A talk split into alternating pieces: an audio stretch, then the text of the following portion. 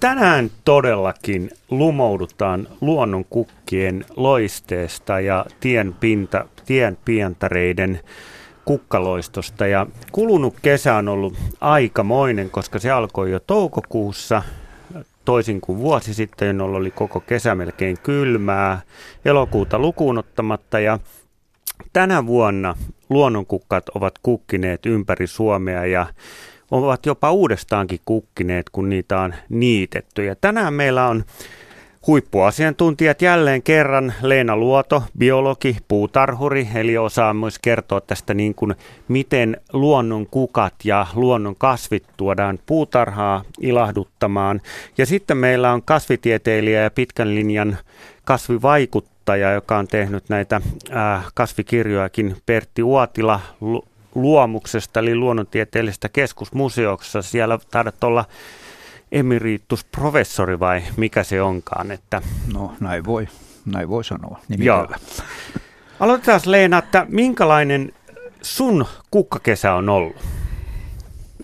Kukkakesä on ollut oikeastaan aika vaihteleva. Että keväällä tuntui siltä, että kaikki menee pikakelauksella ohi ja ajattelin sitten, että mitenköhän täällä nyt sitten on loppukesästä. Mutta sitten ruvettiin, luonto rupesi jarruttelemaan ja luonto rupesi paikoin kasteleen, ei kaikkialla. Ja kaiken kaikkiaan semmoista, voi sanoa tasasta, mitään semmoisia erityisiä ilahduttavia tai sykähdyttäviä havaintoja ei ollut lukuun ottamatta minun, jos muistaa osa kuulijoista, kun minä revastelin täällä laittavani täysin luonnonkukista tehdyn kukkapenkin, niin ilokseni totesin, että kyllä ne luonnonkukat kestää talven ankaruuden, niin ne sieltä ponnahti. Ja tota, valkomesikkä on mie- pitkää miestä korkeampi, eli kolme metrinen, ja ai että se tuoksuu hyvälle.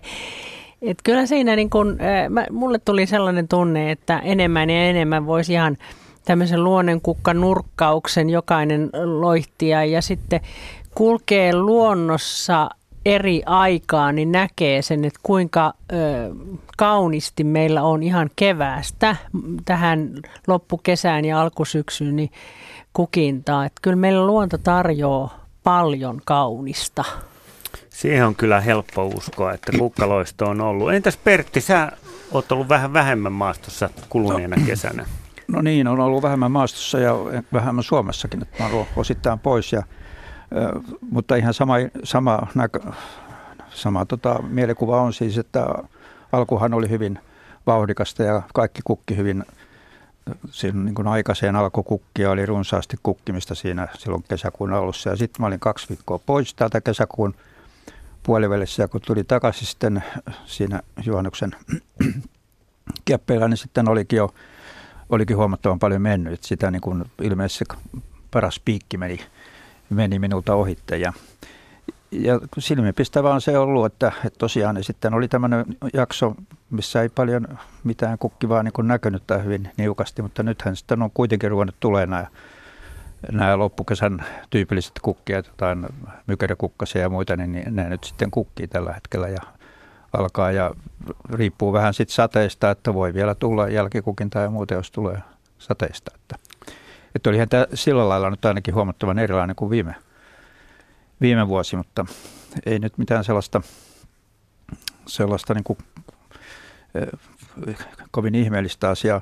No sen tietysti voisi sanoa, varmaan onko tämä kolmas vuosi, kun täällä ollaan ja kahtena vuonna on puhuttu kylmänkokasta ja kun mä niitä kiertelen kattelemassa, niin, niin viime vuosi oli, tai tämä vuosi oli aika huono että loppujen lopuksi, että, että ne ei talvehtineet. Että talvi ei sitten ainakaan semmoisille kasveille ollut, ollut kauhean suotuisa, suotuisa, että kukkiminen on ollut, ollut siis todella kehnoa niin monessa paikkaa. Mun yksi jännimpiä havaintoja oli tänä kesänä se, että juhannuksena – tämä, tota, mm, tämä tota, miksi yhtäkkiä tykyttää, eli maitohorsma kukki. Ja mä en ole koskaan nähnyt, että juhannuksena maitohorsma kukkii. Ja mietin, että onpa aika kumma juttu, että, että kun touko ja kesäkuu alku oli hyvin lämmin ja sitten alkoi ne pitkät sadejaksot, niin kyllä se on ainakin aika aikaistanut tämän vuoden. Ja, ja nytkin kun katsoo, niin, niin monet syyskukat on jo kukassa, vaikka eletään elokuun alkua. Että on, on tämä siinä mielessä ollut jännä vuosi. Leena, kun sä oot innokas puutarhuri ja oot havainnoinut sitä, että tota, miten tämä jän, kova talvi, tai se ei ollut kova talvi, vaan sä osaat kuvata hyvin, äkkikylmä talvi aiheutti puutarhoissa, niin oletko huomannut, että mitä se aiheutti luonnonkukille? Että, että Perttihän juuri kertoi, että kylmänkukat ei ole hyvin kukkinut. Se, mikä mä olen huomannut, niin tämmöisillä aukeilla, aukeilla paikoilla on kyllä vähän ilmeisesti tullut katoa ja että ei, ei ole talvehtinut ja, ja tota, mä luulen niin, että mitä nyt yleensä kun katselin noita säätilastoja, niin, niin täällä Etelä-Suomessa marraskuu oli äärettömän märkä ja, ja joulukuu siihen perään, mutta myös lämmin, niin kasvit ei ymmärtänyt, että tässä pitäisi talvilepoon mennä. Ja, ja tota, sitten maa meni ihan teräsjäähän tammikuussa ja se teki sitten tämmöisille, tämmöisille kasveille, joilla juuristo on hyvin maan pinnassa, niin haittaa. Mutta ja sitten semmoinen, mikä oli yllättävä, minkä mä huomasin luonnon pensaista, niin kyllä ne on sopeutunut siihen, kun silmu on ilmassa, niin ei sinne pieni Siperian puhurit tammikuussa niitä tuhonnut. Toisin kuin sitten sellaiset herkät puutarhakasvit, jotka ei ollut ymmärtänyt mennä talviuneen, mutta Esimerkiksi tänä vuonna niin lehtokuusamat kukki todella hienosti, vaikka oli semmoinen talvikuoli ja niiden silmuthan on aika isot, kun ne talvehtii.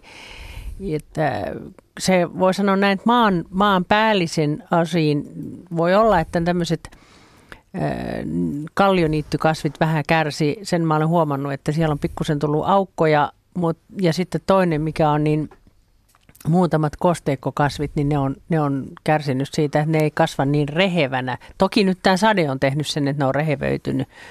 Ja, ja luonnon pensaista, niin ainakin Lehtokuusaman huomasin itse, että se menne porskuttaa oli keli kuin keli. Kyllä.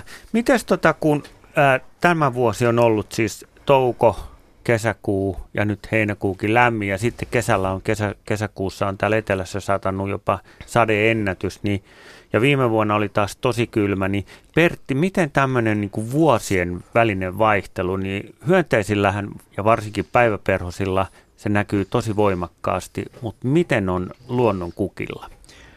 No kyllähän se tietysti, tietysti näkyy, näkyy siis monet, monet kasvithan ikään kuin valmistaa ne kukka silmunsa jo edellisenä vuonna tai edellisenä talvena, että se vaikuttaa se edellinen vuosi sen seuraavaan, että se ei suoraan niin kuin, tämä vuosi ei niin kuin välttämättä niin kuin näy, se kukinta on määräytynyt jo viime vuoden puolella, että se viime vuosi on vaikuttanut siihen ja, ja tota, että kyllä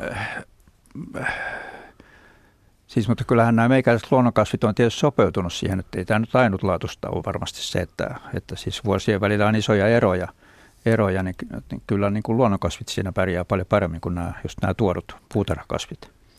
Et sitten tietenkin, jos niin kuin pitkän päälle rupeaa käymään niin, että, että niin kuin on, varsinkin tämä talvikausi muuttuu, muuttuu ihan erilaiseksi, niin sitten sit ne voi joutua, joutuu siinä kärsiin, mutta – mutta kyllä ne on siis, mun mielestä on sopeutunut tähän. Että tietenkin on vaihtelu kukinnassa ja, ja siementuotossa ja tämmöistä vuosittaista vaihtelua.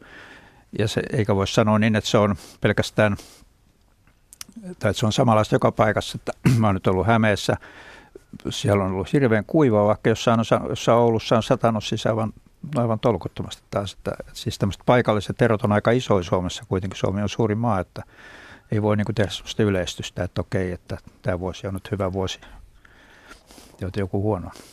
Aivan, ja Itä-Suomessa on myös satanut. Mitäs Leena on? Mä olisin kuulijoilta, jos on Pohjois-Suomesta, kun siellähän on ollut nyt muutamana vuonna, jolloin puhutaan tämmöisestä lämpösummasta, niin lämpösumma jäi nyt kauhean alhaiseksi, mutta tänä vuonnahan, eikö se niin ole, että lämpöennätys on tänä vuodelta Utsioilta.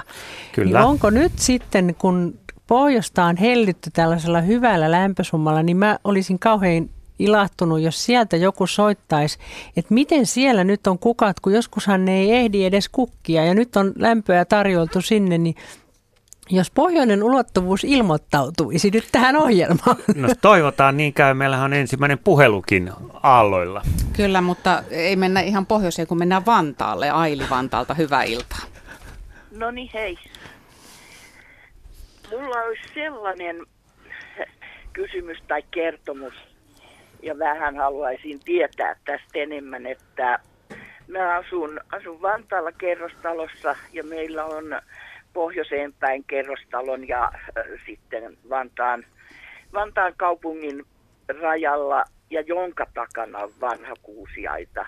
että se on ikään kuin, äh, sanotaan nyt aika kosteena pysyvä alue ja siinä on sammalta, on siinä nurmea. Mutta se, minkä takia mä soitin, tämä on useampana vuotena tapahtunut. Siihen tulee hyvin tuommoinen voimakas ja tiheä leinikki kasvusto kukkii.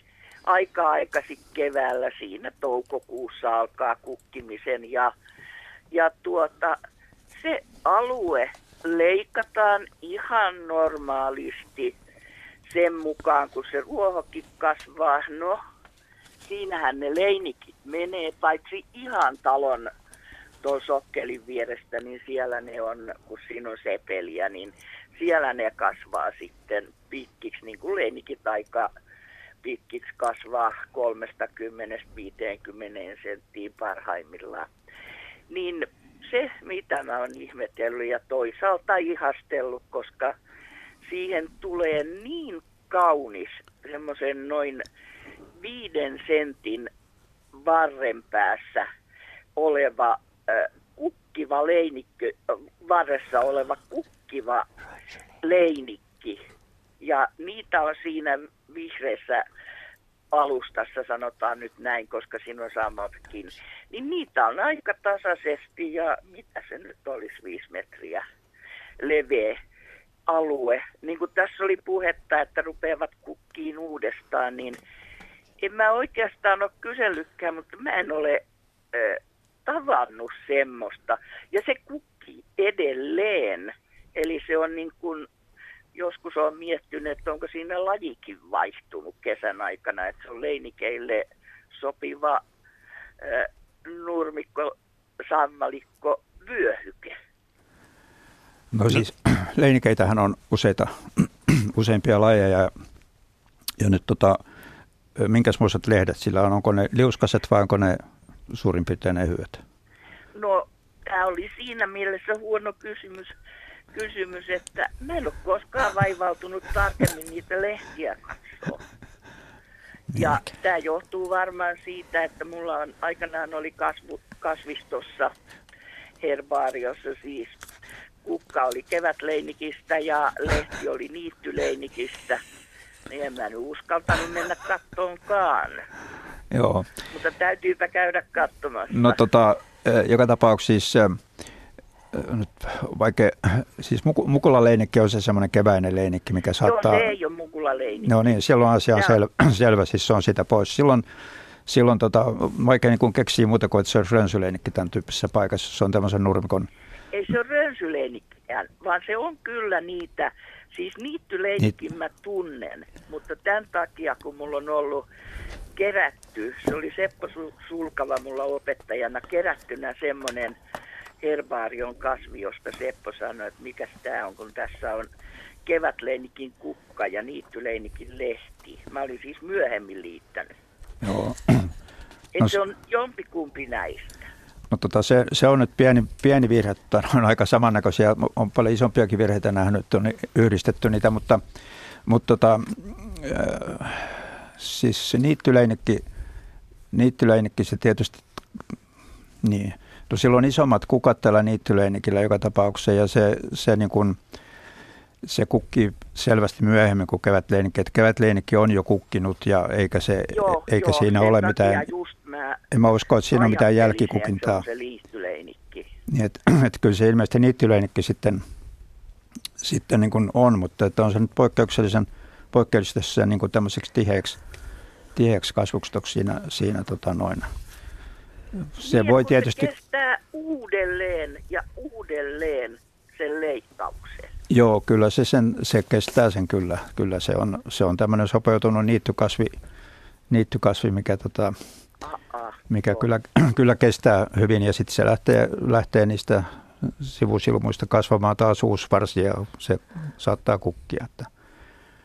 Että se se, se, se varmaan on. Hyvä. Mä otan kyllä, kyllä, jos siellä en ole nyt just parina päivänä käynyt, niin otan siitä kameralla kuvan, kun se on aivan ihastuttava silloin, kun se on niin kuin saanut olla vähän pidempään leikkaamatta. No tää se on luonnonkukka kumminkin. Se on, se on ihan kaunis ja se voi olla aika, aika iso, että se on, se on tosi hieno juttu, että joku ajattelee näin positiivisesti siitä, että sehän ei suinkaan ole se, se päällimmäinen kaunis luonnonkukka, mitä ajatellaan, vaan se usein kitketään pois. se on Just sen tyyppinen niin, kasvi. Mutta tämä on aivan ihana kenttä. No niin, kiitos. Hyvä, kiitos Aili. Hei. Leenallehan tuttuja nämä nurmikolla kasvavat luonnonkukat ja sehän on tätä hallittua hoitamattomuutta. Kiitos Riko, kyllä. Mä tota, soittajille kehottaisin, että toivottavasti on vielä radion äärellä, niin tekemään tämmöisen pienen maaperätutkimuksen, koska mä en vielä poissulje tämän kuvauksen perusteella rönsylenikkiä nimimerkillä. Eh, Siitä nurmikon loihtinut, niin tota, se kasvaa yllättävän korkeaksi, niin kun hän menee nyt sinne tutkimaan sitä, niin tutkii, että jos se kasvaa kaikki se yksi kasvi yhdestä kohtaa, eikä tee semmoisia niin kuin mansikan rönsyn kaltaisia, niin silloin ollaan niittyjä kevätlennikkiosastolla, mutta jos siitä lähtee semmoinen hyppäys sinne verso toisaalle, kuten mansikassa, niin ollaan rönsylenikki-osastolla. Asia on sillä selvä.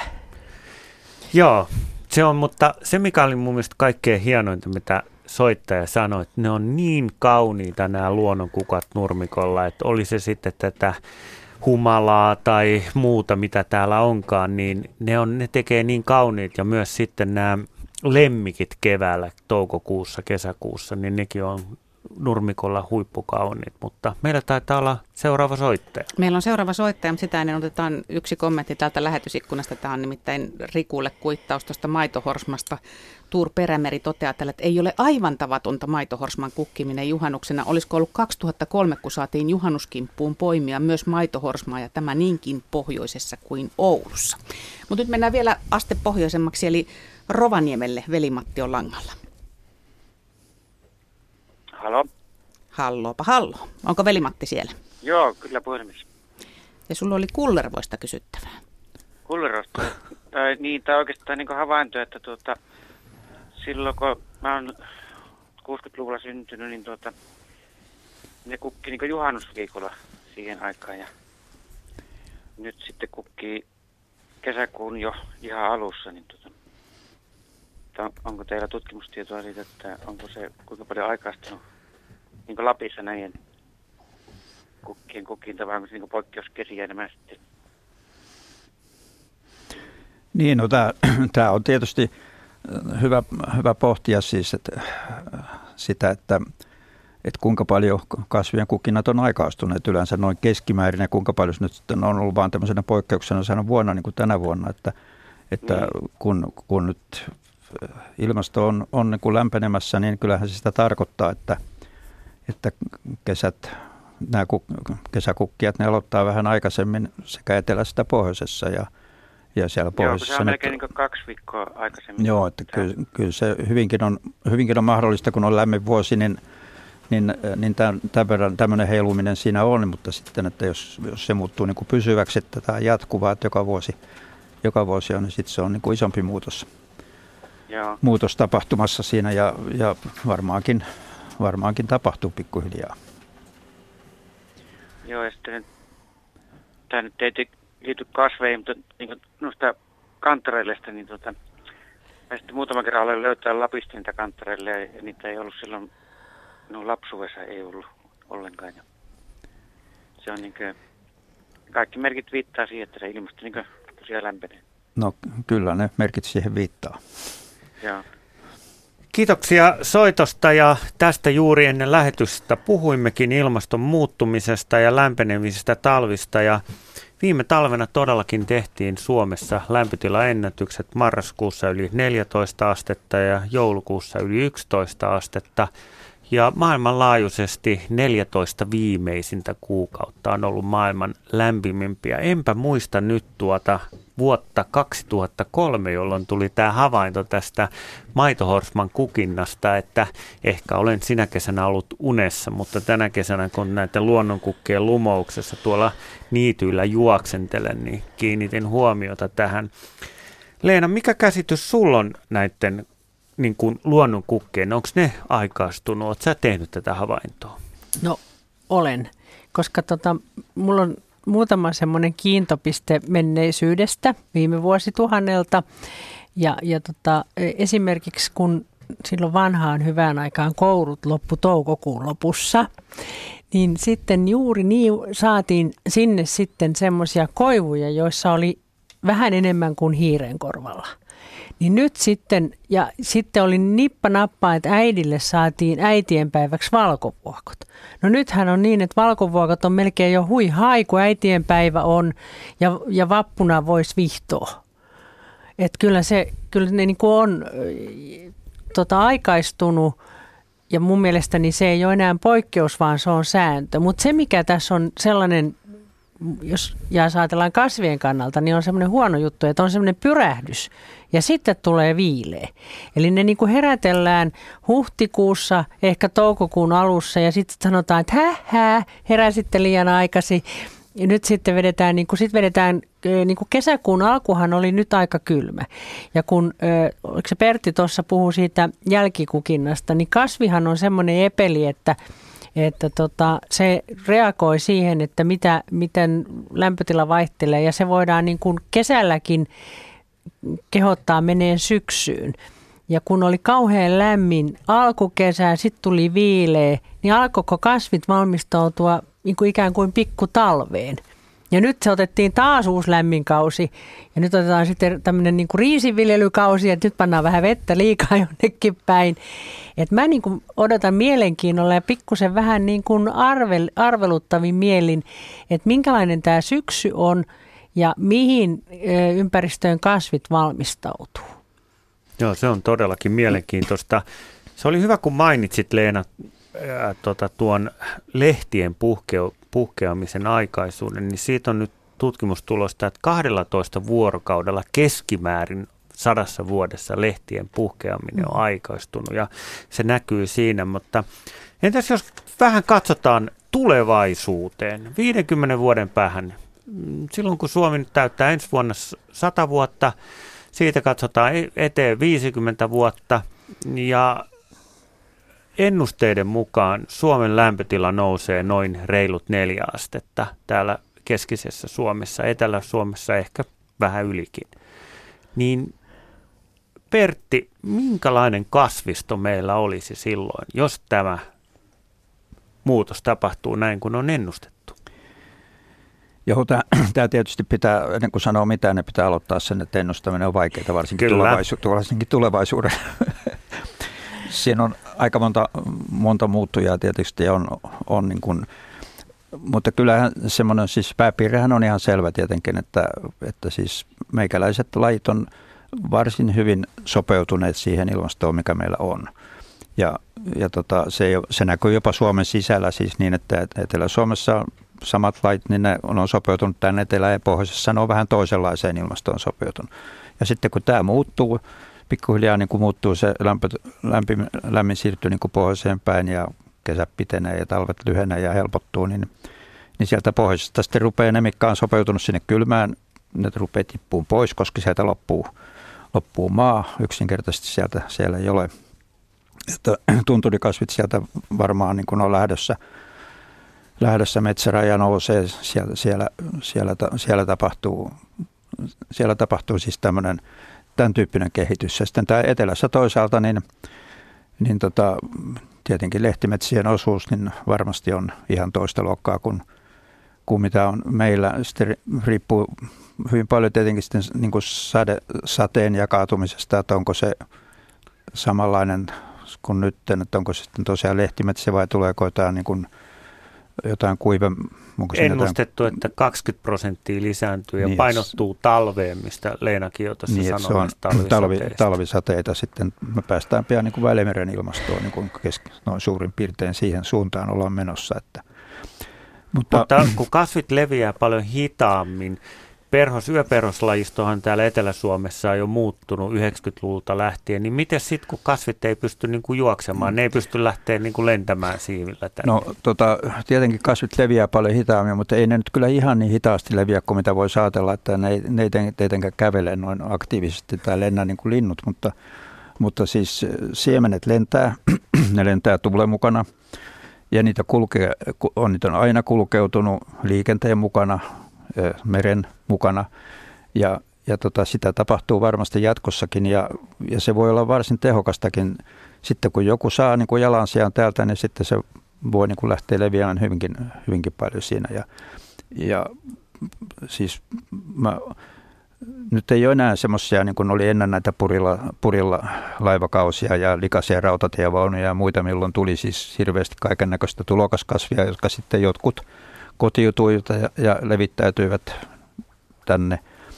Mutta tota, edelleenkin niin ihmisten mukana kulkee siis turistien mukana kulkee, ihmiset tuo kaiken näköistä puutarhakasvia ostetaan maailmalta siementä, niissä on epäpuhtauksia, niissä voi olla mitä tahansa tämmöisiä, mitkä lähtee sitten helposti leviään, että, että mun mielestä siinä siis hyvinkin nopeasti voi tapahtua.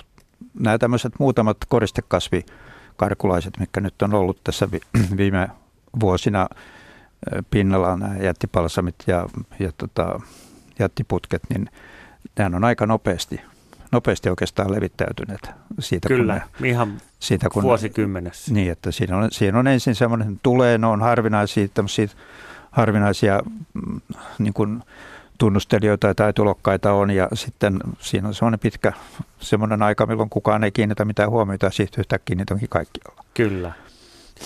Kiitoksia tästä Pertti Uotila ja toinen illan asiantuntijamme on Leena Luoto. Ja nyt jatketaan Leenan kanssa tästä ilmastonmuutoksen spekulaatiosta, eli ihan puhtaasta arvelusta siitä, että mitä tulevaisuudessa voi tulla, mutta otetaan väliin puhelu.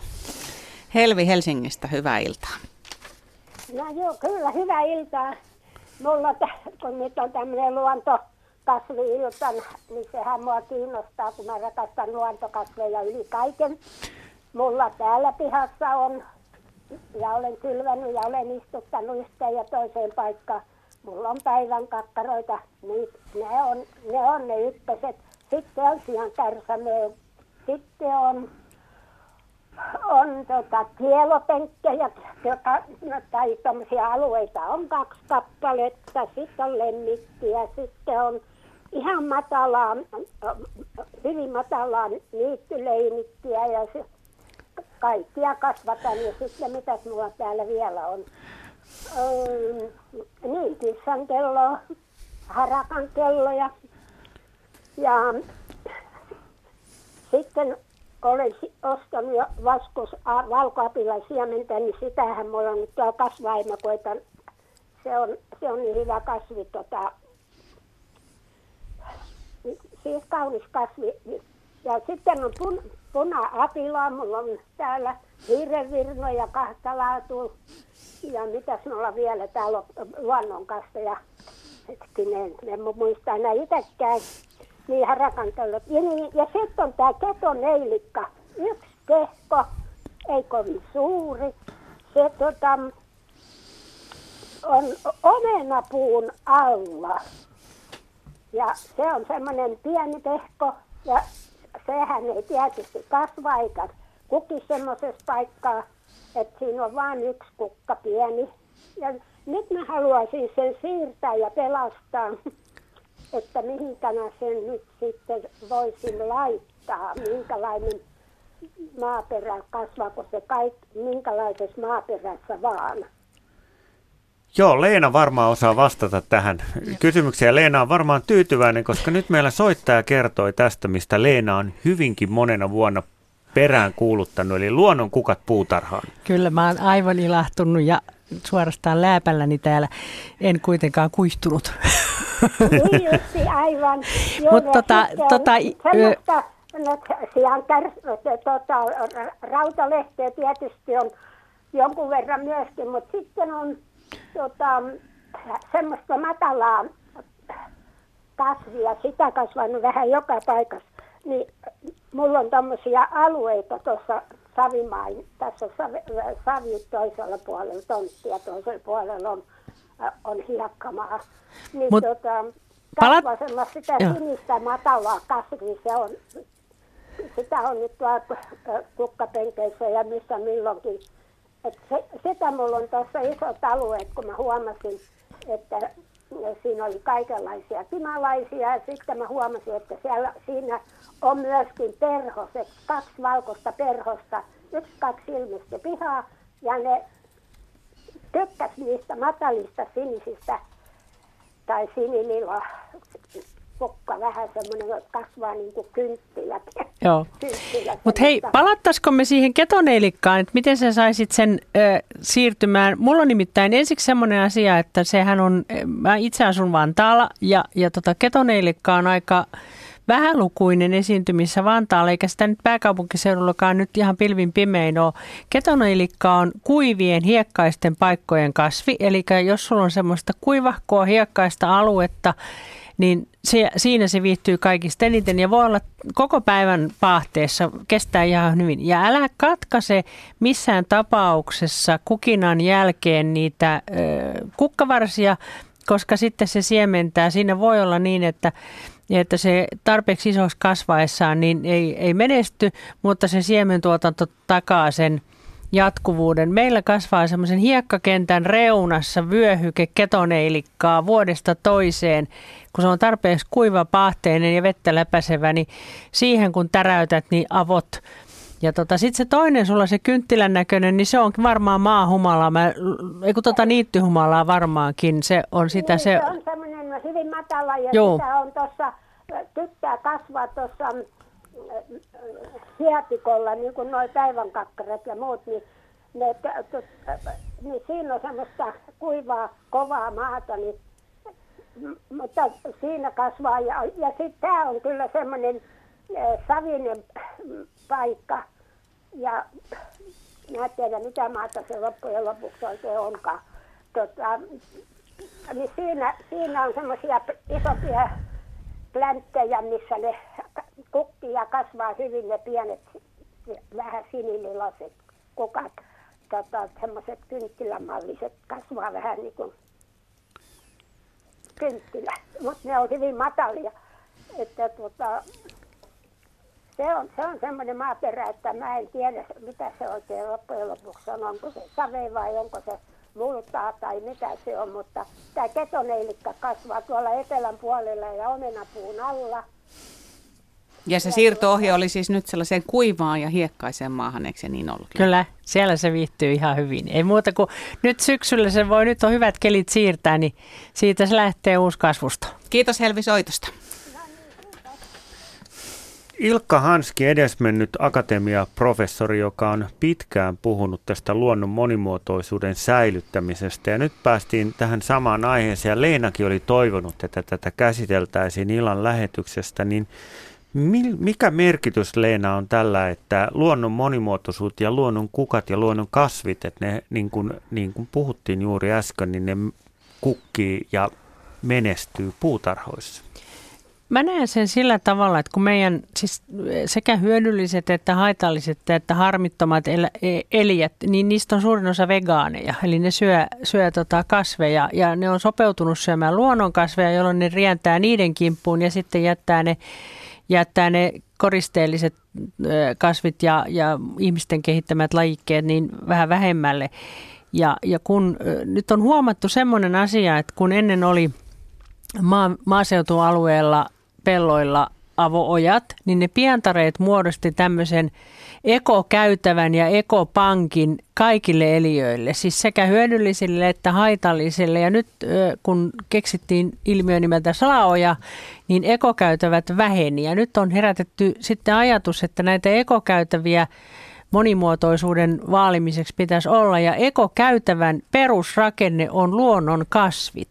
Ja mä peräänkuulutan sitä, että, että moneen paikkaan tehtäisiin tämmöisiä ekokäytäviä, joka, joko pysäyttämään haitallisten leviämisen sinne ihanuuksien pariin, tai tarjoamaan sitten ravintoa niille, niille hyödyllisille, jotka sitten sieltä lähtee. Ja, ja kyllä mä luulen, että nyt kuulijakunnassa on moni, joka haluaa perhospuutarhan itselleen.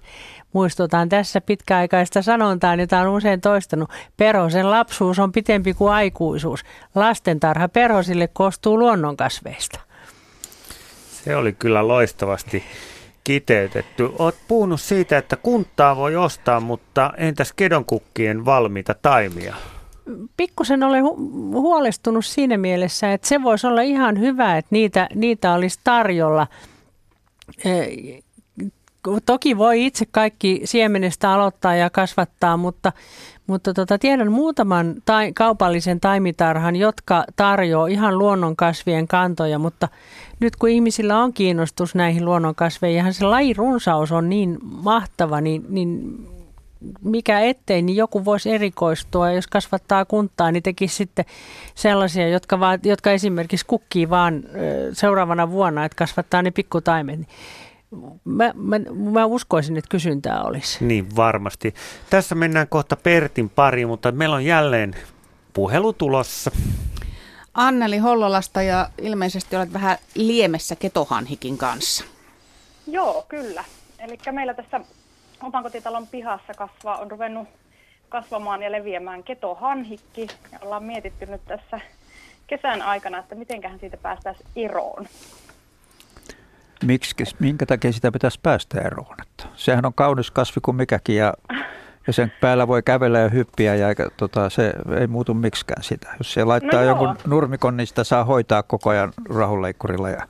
No joo, totta, kyllä. No nyt on käynyt näin, että että ruohaa kyllä kasvaa myös, mutta sitten tämä ketohan kun leviää, niin sitten se ruoho siitä tietysti häviää alta. Ja tota, ollaan tosiaan yritetty sitä hävittää sen takia, että haluttaisiin, että meillä olisi nurmikkoa. mutta mut, mut, pystyisikö sille mitään vai leviääkö se sitten vaan? Ja sitten me vaan tyydytään siihen, että, että sen päällä on kiva kävellä. Niin, en tiedä. Tota, mä oon ehkä väärä ihminen sanomaan, että voi olla tuo Leena on parempi, parempi tota, sanomaan, mitä hävitetään näitä kasveja puutarhasta, mutta mun mielestä se on aika kaunis kasvi, että täytyy kyllä olla joku erityinen syy sen hävittämiseen. Mutta se on rönsyyle, siis rönsyistä kasvaa, että kyllä se on aika sitkeästi, kun siihen se menee, tulee, tota noin, että, että tietenkin hyvin massiivisella toimilla sen saa hävitettyä, siitä se, se on ihan selvä, mutta – mutta tota, miettikää ne vähän vielä, että kannattaa, kumpaa kannattaa pitää semmoista vihreätä, vihreätä äh, monotonista nurmikkoa vai kauniisti kukkivaa ketohanikkia. Mm, joo, no ihan mielenkiintoinen pointti tuokin kyllä kyllä kieltämättä. Jos ei se saa hävitettyä, niin sitten varmaan täytyy... Kannattaa yrittää sopeutua. Leenahan niin. puutarhuina osaa tuohon vastata, että mitä sille kannattaa parhaiten tehdä. No mä ensiksi tota noin, äh, kysyisin semmoista asiaa, että ootko sä katsonut niitä lehtiä silloin, kun on kuiva kausi, kun se hopeaväri oikein hohtaa sieltä lehtien alapinnoilta? Kyllä, olen. No niin, heinikossa harvemmin hopeakin maltaa. Ja mm. tota, el, tota se, hope, jos katsotaan, niin ketohanhiki, e, tota, missä se viihtyy ja missä se ei viihdy, niin e, ketohanhikki on hirveän hyvä sopeutuja. Savinen maa ja, ja kosteutta tai kuivaa aina menee. Ja mitä kuivempaa on, niin sen hopeisemmaksi se tulee. Joo. Ja, ja kyllä mä kannatan tota Pertin ajatusta, että miettikää kaksi kertaa, että haluatteko te hopeista hohtoa vai vihreä heinikkoa? Jaa. No niin, Anneli, tässä oli nyt vähän tällaista päänkäännytyksen meininkiä aika no niin. vahvastikin ilmassa. Mutta... No, ihan mielenkiintoista. Hyvä. Kiva, kiitos soitosta. Hei hei. Kiitoksia, hei.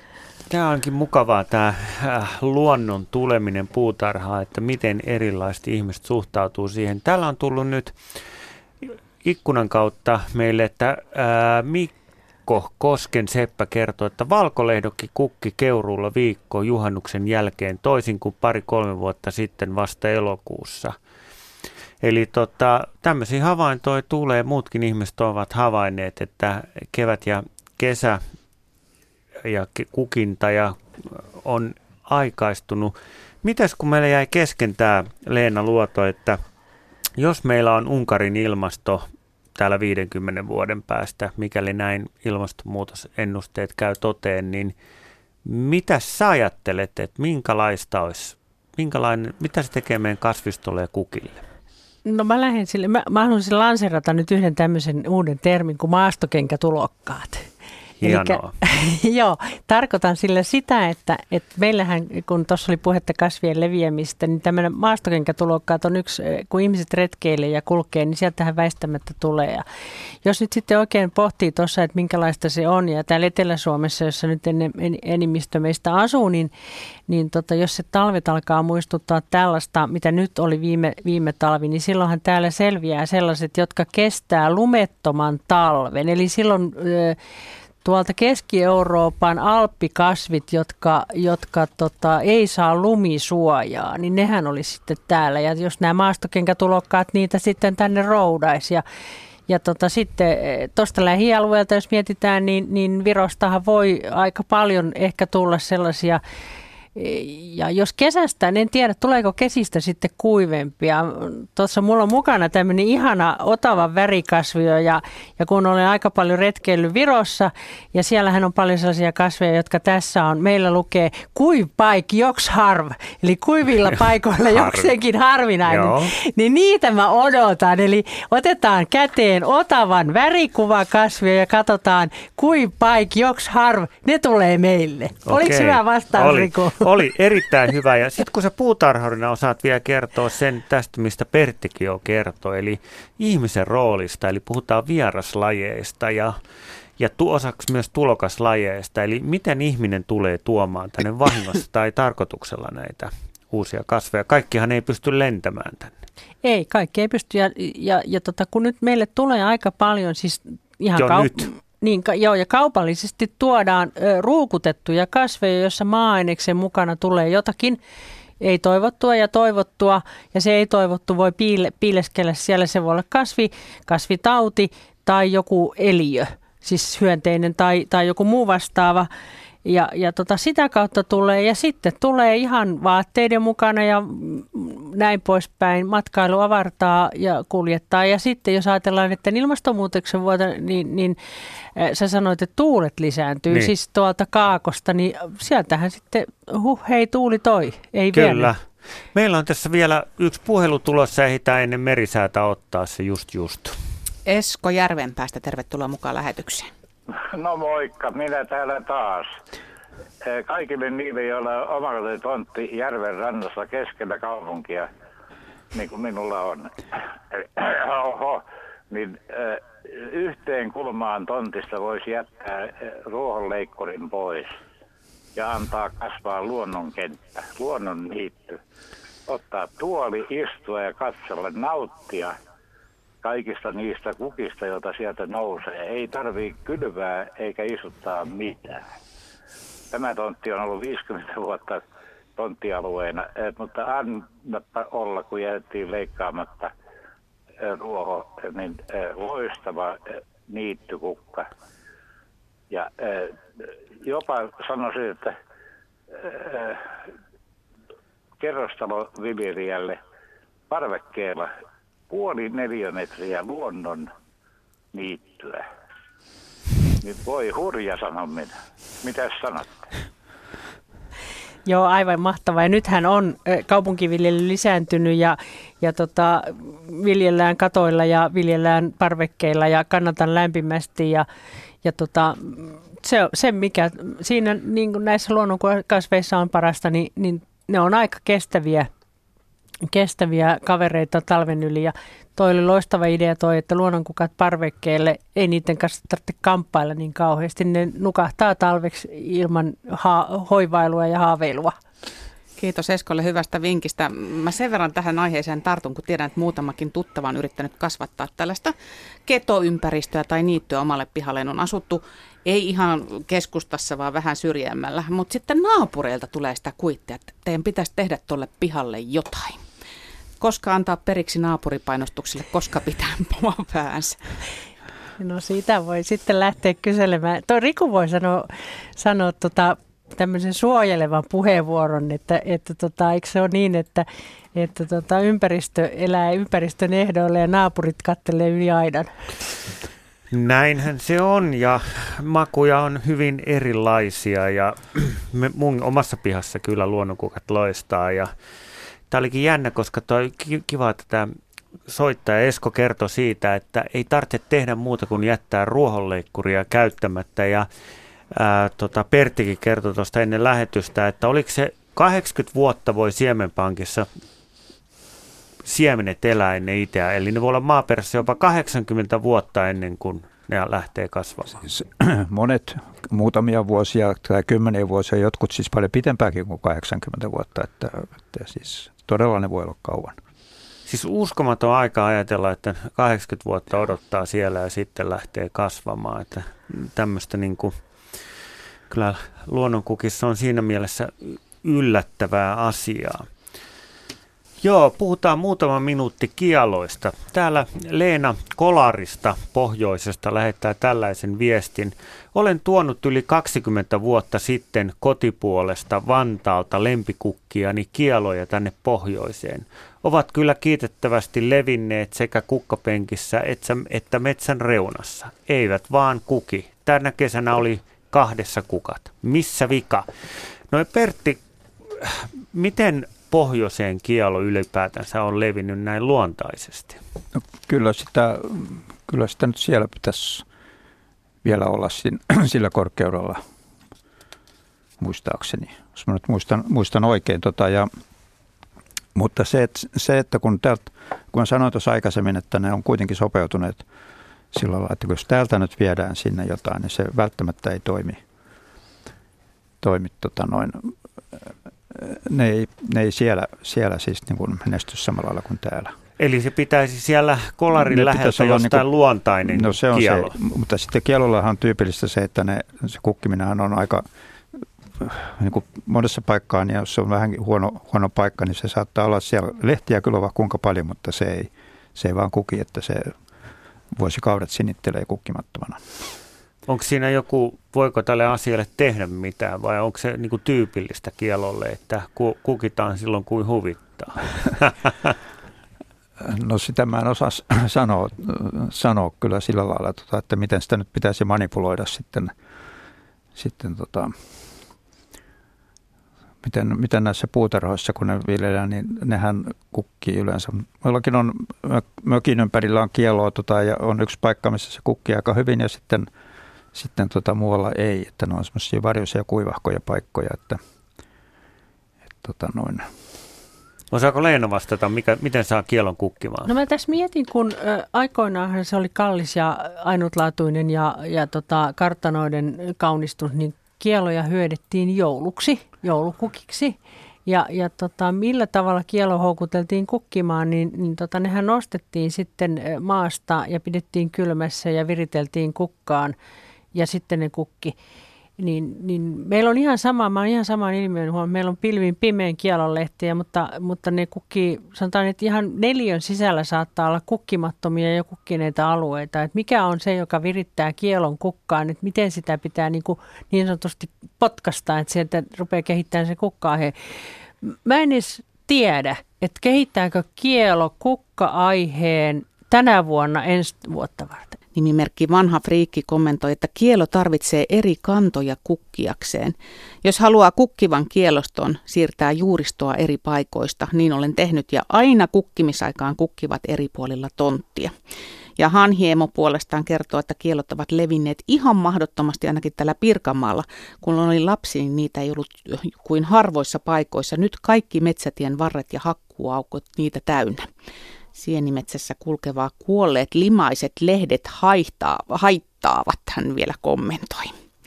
Riku Lumiaro on tämän illan juontaja ja mukana biologi Leena Luonto ja kasvitieteilijä Pertti Uotila.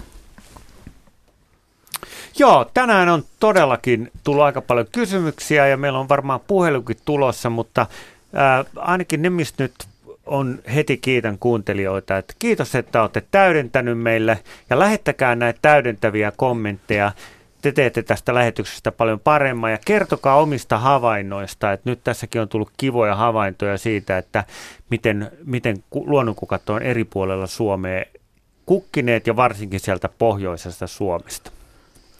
Pauli, Helsingistä taitaa olla myöskin kieloasialla. Hyvää iltaa. No hyvää iltaa. No olisi tämmöinen kysymys, että kun on mustikat kasvaa ja kielot yhdessä ja kielohan on myrkyllinen ja tekee sitten tilaa itselleen kuulemma tällä myrkyllä, myrkyllä niin, tota, niin tota, tuleeko mahdollisesti näihin mustikoihin sitten tätä kielon myrkkyä? No ei, ei kyllä varmasti tule. Että, siis tämä myrkyllisyys, joo, kielo on myrkyllinen, myrkyllinen tota, mutta se, millä se tekee tilaa sitten niin kuin muita kasveja vastaan, niin se ei suinkaan ole siis se myrkyllisyys, millä, mikä siinä kasvissa on, mitä esimerkiksi joku eläin syödessään niin voi sitä kärsiä mahdollisesti, vaan se on, se on tämmöistä kemiallista kilpailua, mitä kasveilla on siellä, siellä tota, maan sisällä niin kuin juuristojen välissä. Ja, ja mustika kilpailee siinä, kun kielo kummallakin on aivan oletettavasti tämmöistä kemiallista, kemiallista kemiallisia menetelmiä, millä ne pyrkii, pyrkii niin kuin estämään muiden kasvua. Ja kielo, kielo käyttää siis sitä estääkseen mustikan kasvua. Mustikka käyttää sitä estääkseen niin kuin jonkun muun kasvua siinä omassa kasvustossaan. Ja, ja ne, ne ei kyllä, niin kuin, miten, sanoisin, tartuta toisiaan. Että ei se, ei se, se ei mistään, missään tapauksessa niin siirry mihinkään mustikoihin se, se no tota, niin. kielo.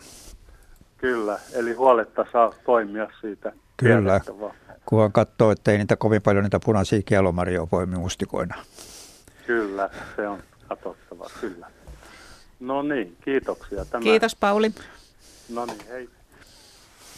Joo, siellä on muuten aika monen marjasato tänä vuonna tulossa. Mustikkaa ja puolukkaa on metsät täynnä ja sehän tietää vaan ihania herkkuhetkiä, jos jaksaa niitä poimia. Se, mistä on tullut nyt todella paljon, monta kysymystä täällä, en pysty niitä kaikkia täältä edes poimimaan, mutta on se, mistä tota, Leenakin toivoi ennen lähetystä, on tien varsien niittäminen. Ja tota, tien varsi, varsillahan on aikamoinen kukkaloisto, että juttelin tuossa yhden autonkorjaajan kanssa, joka sanoi, että – hän on tänä vuonna ihastellut sitä, että kun hän ajoi pohjoiseen, niin se oli yhtä juhlaa. Ja kun auton korjaa sanoi, että kun hänellä koko matka oli pelkkää kukkaloiston ihailua, niin mä olin aika hämmentynyt siitä, että yleensä puhutaan moottoreista ja kierrosluvuista ja mistä lieneekään, mutta hän, hän puhui vain näistä kukkamerestä, joka oli Helsingistä Lappiin saakka. Ja täällä on aika hyvä kommentti tämmöinen, että Linnunpönttöjen rakennusprojekti onnistui hienosti. Nythän on Ylen miljoona linnunpönttöä kampanja käynnissä ja yli 800 000 pönttöä on jo saatu rekisteröityä. Mutta tota, keksisikö kukaan projektia, jolla luonnon kukkin tuhoaminen teiden, peltoteiden, pyöräteiden, katujen varrelta saataisiin loppumaan? Ja kysymyshän on näistä tien varsien niittämisestä. Ja tota, mitäs Leena on tämä, tää niin kuin, tää, että mikä tämä tienvarsien niitto, että, että mi, mitä sille pitäisi tehdä ja mi, mitä kaikkia ilmiöitä siihen liittyy? No ensiksikin niin liikenneturvallisuuden kannaltahan ne pitää niittää tai muuten me ajettaisiin pajukossa ja pusikossa ja, ja tota, hirvet tulisi ihan niin kuin kiinni sivulaseihin. Eli se on, se on välttämätöntä, koska ne rehevöityy nopeasti. Siinä on ravinteista ojanpenkkaa riittävästi. Mutta se, mitä mä niin kun, ö, olen tässä ajatellut ja keskusteltiin, että, että semmoinen niiton aikataulutus niin tehtäisikin luontotyypeittäin ja luontolähtöisesti, eikä niin, että nyt pistetään vaan viivoja kalenteriin, että toi tie numero 356 niitetään silloin ja näin, vaan olisi semmoinen luontokartoitus tehty, että minkälaisia sen tiehoitopiirin alueella on. Ja sitten katsottaisiin, mikä niittoajankohta sopii niin kuin sille luontotyypille luontolähtöisesti. Työtä riittäisi koko ajan, ei ole sitä, että tulee ruuhkaa. Kuivat penkat niitettäisiin eri aikaan kuin rehevät ja sitten porrastettaisiin, niin saataisiin sitä kukkimista tasattua ja, ja tota te, lähestyttäisiin luon, tien vieriä niin kuin arvokkaana luonnonkukkien pankkina ja sitten sille tehtäisiin semmoinen niin kuin luonnon lähte, lähtöinen, luontolähtöinen hoitosuunnitelma, eikä niin kuin tienhoitolähtöinen hoitosuunnitelma. Eli, eli tota, näkökulma vaihtuisi siis aivan täysin. Kyllä, siis silleen, että jos, jos lähdetään siitä, että se on meille arvokas luonnonvara, mitä se meillä on, kun on ne ojatkin sieltä pelloilta poistettu, niin se on ainoa tämmöinen ekokäytävä alue, joka meillä on. Niin lähettäisikin sitten hoitamaan toisella tavalla. Ei se vaatisi, kun vähän tieingenjöörin päässä kääntyy 180 astetta. Tämä ajattelun muutos on monesti vaikeampaa. Olen kuullut niin kuin, lauseen, että on helpompi tehdä pel, tota, peltipurkista ihan mitä vaan, kun muuttaa ajattelua. Pertti Uotila, miksi nämä on niin kuin luonnon kukille tärkeitä, nämä tienpientareet? No se, sen tyyppiset avoimet, usein kuivahkot tai ei kaikki nyt ole kuiviakaan, niin tämmöiset avoimet, avoimet kilpailuttamat alueet, niin ne on yksinkertaisesti hävinneet hyvin pitkälle koko Suomesta, että kun oli ennen näitä laidun, laidun alueita ja oli, oli tota just nämä ojat, mistä oli puhetta, niin, niin siis näitä kerta kaikkiaan näiden biotooppien määrä on, on niin romahtanut, että tämä on se, ne niin kuin korvaa, korvaa niitä ja, ja siinä mielessä ne on ne on olennaisen, olennaisen tärkeitä ja niitä pitäisi niin yrittää, yrittää jotenkin niin kuin katsoa, että miten niitä, miten niitä voisi niin kuin ylläpitää ja siinä kyllä sitä monta kertaa on miettinyt, kun niitä on nähnyt jossain on, että on, toikin on taas niitetty, niitetty, kun siinä just oli mukavasti kaiken näköistä, että voisiko sitä niittokorkeutta nostaa ainakin jossain, esimerkiksi ei se välttämättä tarvitse vetää ihan, ihan pohjiin myöten. Tästähän on esimerkiksi näissä, tässä luonnonkukka kukkahankkeessa, mitä nyt on monta vuotta pyöritetty, niin siinä, siellähän näiden varsin niitoista on puhuttu ja, ja niistä on kirjelmöitykin joskus ja aina on tullut vastaus, että se on, niin kuin, se on kallista, jos niitä ruvetaan niin kuin soveltaa kaiken mukaan, että se halutaan niin kuin mahdollisimman halvalla tehdä, että tämä on se varmasti se ongelma tässä, mitä Leena esimerkiksi esitti, että heti sanotaan, että se maksaa enemmän, kun ruvetaan pieniä laikkuja sieltä täältä niittelee, kun että vedetään kaikki kerralla su- suunnitelman mukaan. Että. Mutta että siihen pitäisi tosiaan niin kuin lähteä siihen, että se ajattelu muuttuu ja sitten joku on valmis niin kuin tavallaan kustantamaan sitä ja korvaamaan sitä. Joo, itse asiassa nyt kun ne monet tienpientareet leikataan jopa kahdesti kesässä, niin kun ne niitettäisiin kerran, niin se olisi itse asiassa halvempaa. Mm. Tästä on tehty selvitystä, että, että näyttää, että se ei ole aina rahakysymys. Joo. Näin, näin vaan silloin niin kuin väitettiin, että joo, kun joo, sitä kirjoitettiin. Että...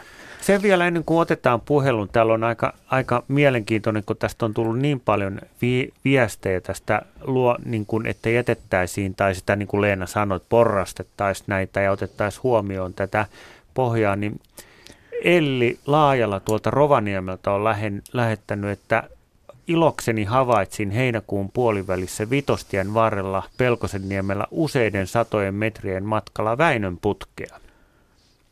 Luonnon pen, perennapenkkiä reunusti runsaasti kukkiva mesiangervo, sen takana oli nupuillaan olevaa horsmaa ja taimpana Väinön putkea.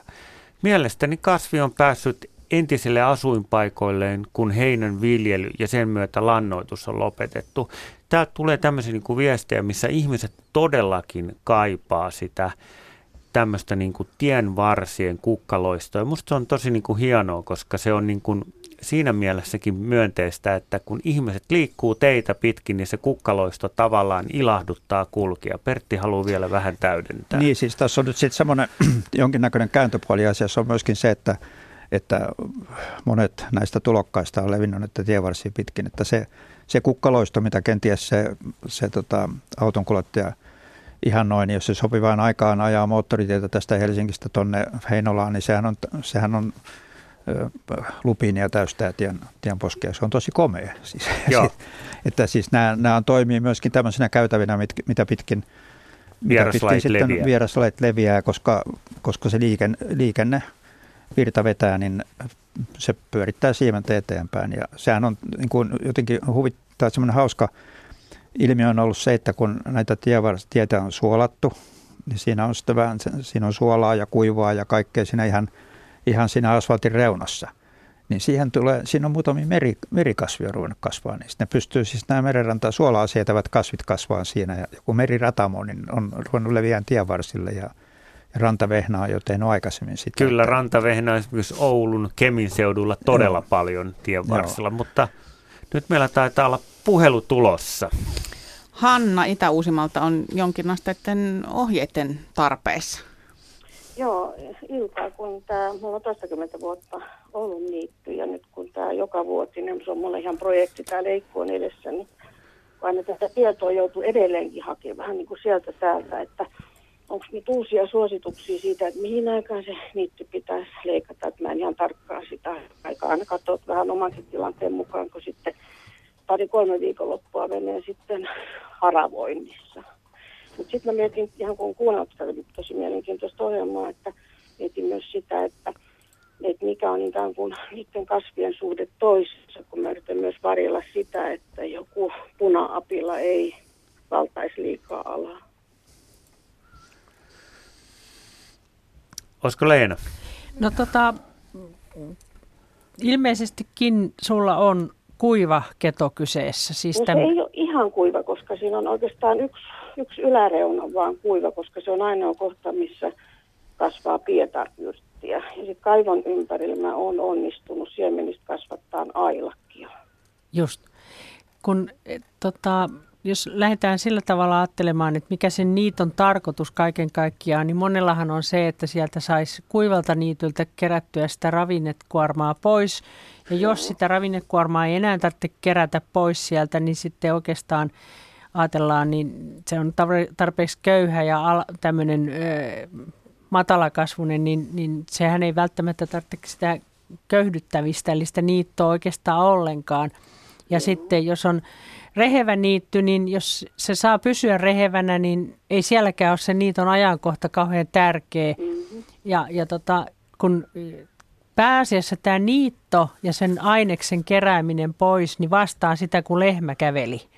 Okay. Ja, ja kun lehmät hän käveli milloin vaan ja koko kesän ja ei siellä lehmältä kysytty, että mihin aikaan söit minkäkin alueen, mm. niin, niin tota, sen niiton tarkoitushan on viedä ravinnekuormaa, niin sen mukaan viet sitä ravinnekuormaa pois, mitä sun omiin aikatauluihin sopii.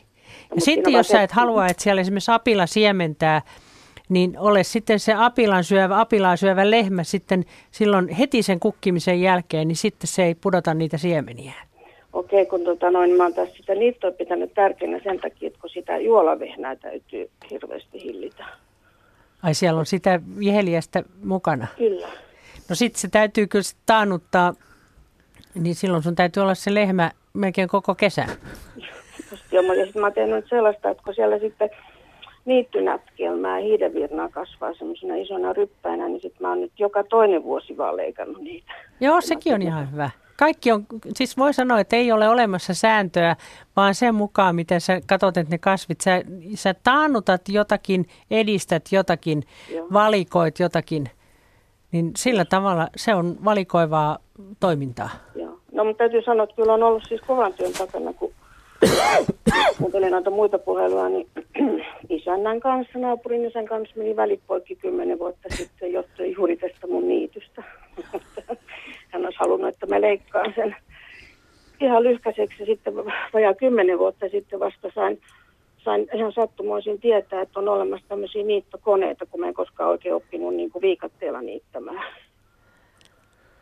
ja semmoisilla pitkillä saksilla, Fiskassin pitkillä saksilla, niin mä oon myöskin leikannut. Mutta kyllä tämä niittokone on ollut, ollut niin tosi hyvä, mutta se piti ihan siellä niin ostaa vaan netin mm. kautta. Se on aika kiitettävää toimintaa, että noin, noin ponnekkaasti niittyä hoidetaan, että se on nyky-Suomessa harvinaista. No senpä takia sitten mulle kanssa ihmettelin, että mistä mä saisin niin kuin aina tukea, kun tämä on ihan satunasta. Että tämäkin on ihan, ihan uutta tietoa mulle, mitä Leena sanoi tuossa, että miten mä voisin niin kuin valikoiden katsoa sitä leikkuuta. Niin en mä oikein mistään meinannut saada tietoa, puhumattakaan, että olisi joku yhdistys, jossa saisi vähän vertaistukea niittyhoitoa. Täältä saa tukea. Joo, varmaan kannattaa, kuule nyt kun toi Facebook on ja siellä Joo. nämä ihmiset on tosi innokkaita, niin perustaa Aha. sinne tämmöinen joku luonnon kukkien niityn hoitoryhmä ja aika Joo. nopeasti sinne Leena varmaan kun aktiivisena ihmisenä Facebookissa perustaa kaiken maailman ryhmiä, mm-hmm. niin siellä kuule voi syntyä äkkiäkin hyvää keskustelua. Mä suosittelen, että Facebookissa ja Joo. luomaan semmoinen ja kutsumaan kavereita. Niittyryhmä. Kyllä. Niittyryhmä, koska esimerkiksi se oli aika kallis investointi se niittokonehan. Me käytäisiin sitä kuin kerran vuodessa, niin sitäkin voisi hyvin kierrätä. Paa, Kyllä. Paa kiertoa. Meilläkin olisi semmoiseen tarve. Missä päin sä asut? Mä asun Helsingissä. Mutta no niin, ei muuta kuin auton takakonttia meille. Nimittäin kateltiin ihan samaa peliä ja todettiin isännän kanssa, että kalliiksi tuloa. No, mä osaan, mä osaan nimittäin käyttää viikatetta. Niin, jos, joo, mutta et se on, se on mutta et niittokoneella se menee nopeasti, että siinä, Kyllä. siinä on se haravointi. Mä oon kateellinen sulle. Okei, no mutta kiva joskus saada positiivista palautetta, että ei sitä hirveästi, jos sieltä naapureita kyllä tullut, mutta, mutta ne kukaan tuommoista aivan ihania. Ne on paljon ihanampia kuin mitkään puutarhakasvit. No luonnonkukkien loista tulee hyvä olla ja Pertti haluaa vielä täydentää. Niin siinä siis tietysti tämä ravinteiden poisto on se olennainen asia, varsinkin kun sitä tehdään sitä niittyä, mutta on, siinä on, sitten, on siinä sekin puoli, että jos halutaan, että siellä jotkut nämä niittokasvit niin kuin siementäisi siellä, että uudistus tavallaan, niin sitten kannattaisi ei kannata nyt sitten aina niittää sitä silloin, että siemenet, että ne ei pysty koskaan siementämään. Että vaan... Joo, mutta täytyy tunnustaa, että kyllä mä oon, nyt, että mä oon ilmeisesti synnyttänyt tämmöisen ekokäytävän, kun siellä ei kasvanut yhtään päivän kakkaraa. Se on mun lempikukka, mä halusin sen, niin iltahämärissä toivon, että ei naapurit tule ihmettele, mitä mä tein, niin mä keräsin, keräsin oven vähän kauempaa, kun sieltä kyllä tietää, niin keräsin, keräsin sitten päivän kakkaroita ja ja niitä, niitä on heitellyt sinne. Nyt se on levinnyt niin tuommoiset, että nyt se lähtee leviämään sitä tien piennalta. Olin kuulevina niin sanan ekokäytävä. Olen tyytyväinen. Tämä on pelkkää niin kuin luonnonkukkien loista. Kiitoksia soitosta. Hyvä, ja... Hanna, täällä niin kuin moni nostaa hattua studion puolelta ja nyt on sitten jo ryhmä perustettu niitä ihmisillekin. Mä komppaan täältä lähetysikkunasta. Siru nimittäin kirjoittaa, että olen noin 15 vuotta sitten alkanut rakentaa kukkaniittyä entisen nurmikon tilalle. Onnistuminen ei ole niin helppoa kuin annatte ymmärtää. Nurmikon pohja oli liian savinen ja se sai aggressiivisimmat kasvit leviämään liikaa. Köyhdyttämällä maa-aineesta sain homman vähitellen toimimaan, eli hänkin on sitten keinon keksinyt. Joo, maaperää pitää köyhdyttää ja se mikä tietenkin on aika hurjaa, että, että, että kaikki paikat kasvaa, jopa luodot. Leena, Leena varmaan on huomannut, kun on luoto sukunimeltäänkin, niin luodotkin tuntuvat kasvavan umpeen. Eli tämä ilman typpisaasteet tai typpipäästöt tulee sadevesien mukana ja on rehevöittänyt tämän Suomen aika tavalla. Mites kun ajatellaan, puhutaan paljon vieraslajeista ja tietenkin jättiputkia, jättipalsami on monin paikoin ongelmia, mutta mentäs tämä rehevöityminen, koko Suomen rehevöityminen? Siis se on, se on ihan, ihan selvä asia ja se on varsinainen ongelma. Ihan oikeasti siis tota, se, on vai, se on muuttaa ilman muuta näiden lajien välisiä, välisiä niin kuin kilpailusuhteita keskenään, koska ennen on ollut kasveja, mitkä siis tulevat toimeen niukassa typessä ja menet, monet meidän luonnonkasvit on sellaisia, että ne tulee toimeen hiukassa typessä. Tämmöiset metsäkasvit ja muut. Ja sitten on joukko kasveja, mitkä taas hyötyy sitä typestä. Jotain nokkosta ja vastaavaa ja heinät esimerkiksi kaikki. Niin, niin tämä kilpailusuhde on niin kuin muuttunut siitä, että nämä kärsii, mitkä on ollut riippumattomia typestä, tämmöistä sanotaan että jänänapila ja kelta-apila, apilat, siis nehän pystyy itse – itse tota, ottaa sen typen ilmasta, mitä, mitä ne tarvitsee, niin ne, ne on ollut, ne on aikaisemmin ollut siis tämmöisissä niin kuin hyvin, tai ne on varmasti ollut aika paljon runsaampia apilat jossain vaiheessa ja, ja tota, laidun aikana sinä kautena niitä on ollut ja, ja tota, sitten ainakin tämä niin jännänapila ja kelta-apila, ne hävisi. Mä muistan nuoruudessa niitä silloin tällä jossain niin näki. Sitten oli vuosikausi, ettei nähnyt juuri ollenkaan. Nyt niitä on sitten on tullut te- tienvarsille, että se on niin tämmöinen uusi piirre, mutta ne ei pysty kilpailemaan nämä tämmöiset kasvit niin heinikon kanssa esimerkiksi. Ja, ja tämä, taas jos kerran käytän esimerkkinä tätä kylmäkukkaa, niin, niin tota, sehän on niitä kasvi, mikä myöskin tulee toimeen erittäin niukassa typessä. Se ei pysty kilpailemaan heinikon kanssa sekä paksun sammalikon kanssa. Sammalikko paksuntuu, kun typpeä tulee. Et siis tämä on ihan olennainen asia. Asia. Se on vuosikymmenet on vaikuttanut siihen. Se muuttaa näiden kasvien välisiä kilpailusuhteita ja pikkuhiljaa, pikkuhiljaa vaikuttaa siihen, että toiset sitten lisääntyy ja toiset vähenee. Minäkin olin muuten tänä kesänä tehnyt saman havainnon, että näitä harvinaisempia apiloita, niitä löytyy ojista, tien varsilta. Itsekin olen näitä mustaa pilaa, keltaa pilaa, muuta havainnut. Olen hämmentynyt asiasta. Ja Eli ketoja, niittyjä perustamaan. Täällä on tämmöinen kysymys tullut Päivi Pylvänäiseltä, että hei, minun on välillä vaikea erottaa, milloin luonnonkukista tulee puutarhakasveja. Olen löytänyt lehti metsästä esimerkiksi akilioita, lehtosinilatvoja ja miettinyt, ovatko ne luonnonvaraisia vai puutarhukarkureita. Mites, mi, mitä tämä asia on? Et milloin ne on luonnonkukkia, milloin ne on näitä uustulokkaita, tulokkaita tai puutarhakarkureita? Tuossa oli, mun mielestä tässä oli semmoinen, mitä nyt sanoisin, äh, ajatteluvirhe tavallaan, että milloin luonnonkasveista tulee puutarhakasveja. Okei, en, en, enemmän ongelma siitä, että koska niistä puutarhakasveista tulee ikään kuin luonnonkasveja, kun ne karkaa sinne metsään ja ne tulee sieltä niin kuin vastaan. Että se, että näitä luonnonkasveja tulee puutarhaan, no mehän yritetään tässä niitä ketokasveja sinne juuri tuoda ja haluta, halutaan niitä sinne, mutta me ei haluta sitä, että puutarhakasvit leviää sinne, sinne metsiin. Ja, ja tota,